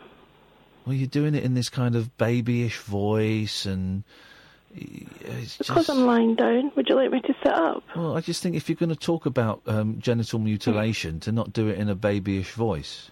Otherwise, how am I? Go- how, otherwise, how am I supposed Oh to take no, you? wait a minute, my baby. I can't help my my voice How- is my voice. No, you can. Uh, how am I supposed to take you seriously if you're doing it in a babyish voice? My voice is my voice. If you're you doing it. You're doing it there. You know. I mean, that. That's your. That's my voice my voice. I can't change my voice. Well, I can. I can put on voices. Would you like me to put on a different But that's voice? not the voice that you normally. That uh, uh, I've never heard you speak in that voice before. That's not the voice that you normally use. voice that I normally. When I get upset, my voice goes high. Okay, well, so you're not upset then because your voice has gone low. No, because I'm tired and I'm lying down. Okay, don't get don't get angry with me. Jeez, I'm just saying. I'm not. I'm not. Oh, I'm not Well, angry. you are. If I was angry, I would be shouting. You were shouting just then. Was it? Has it been in the paper? I don't read papers. Come on, that's bollocks, and you know it is. No, we're not talking about bollocks. No, it doesn't affect the bollocks. Okay, so you don't. So you don't want. So you don't want to have a serious conversation. That's fine. I do. Well, then stop making jokes. I never made a. jo- I don't make jokes. You literally just made a joke. Bollocks. Is it? Does it affect the bollocks too? You literally just made a joke. Yeah. Well, just as well I'm not a comedian then. FGM. People are so anti FGM, but they don't seem so bothered about, you know, the wee baby boys. I have nothing. I have nothing to say about it. That's okay. You're entitled to not have an opinion. Okay, thank you. Bye. Thanks very much indeed. Cue passive aggressive emails. Some people. Hey, Paul, no, you can't have that. Get your hand off my Game Boy. That's got a computer in it, so it plays PlayStation games. Huh? I'm not. I'm not dumb.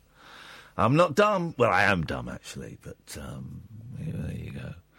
Um, yeah, I got from uh, my friend Will gave me gave me a Game Boy, old Game Boy that's got a, a, a, RetroPie computer in it, so it can play Atari, Nintendo, Spectrum. I was playing Manic Miner on there. Manic Miner on a Game Boy. Who'd have thought it? Who'd have thought it? Um, well, I feel we're uh, coming towards the end of this um, this show. I don't know. Is there anything in the papers that I want to do? Oh, I was doing the keep warm, wasn't I? That's what Yeah, I was doing. on. This is important stuff. This is this is going to save lives. Where do you put your hot water bottle? Important question. Um, hug a hot water bottle between your thighs. According Oh to gosh, really? This. Yep. Isn't that a bit dangerous? Handed a hot water bottle, most people will hug it to their stomach and hope the warmth will spread throughout their body. But a much better way to. I'm doing it now, blimey. Um, run a. Here we go, it's a good one. Run a hairdryer over your sheets. Oh. Running a hairdryer over the inside of your bed sheets has the same effect as an electric blanket or a Dutch oven. Oh takes the chill off the fabric. You could also put your pyjamas in the tumble dryer on a 10 minute cycle just before bed.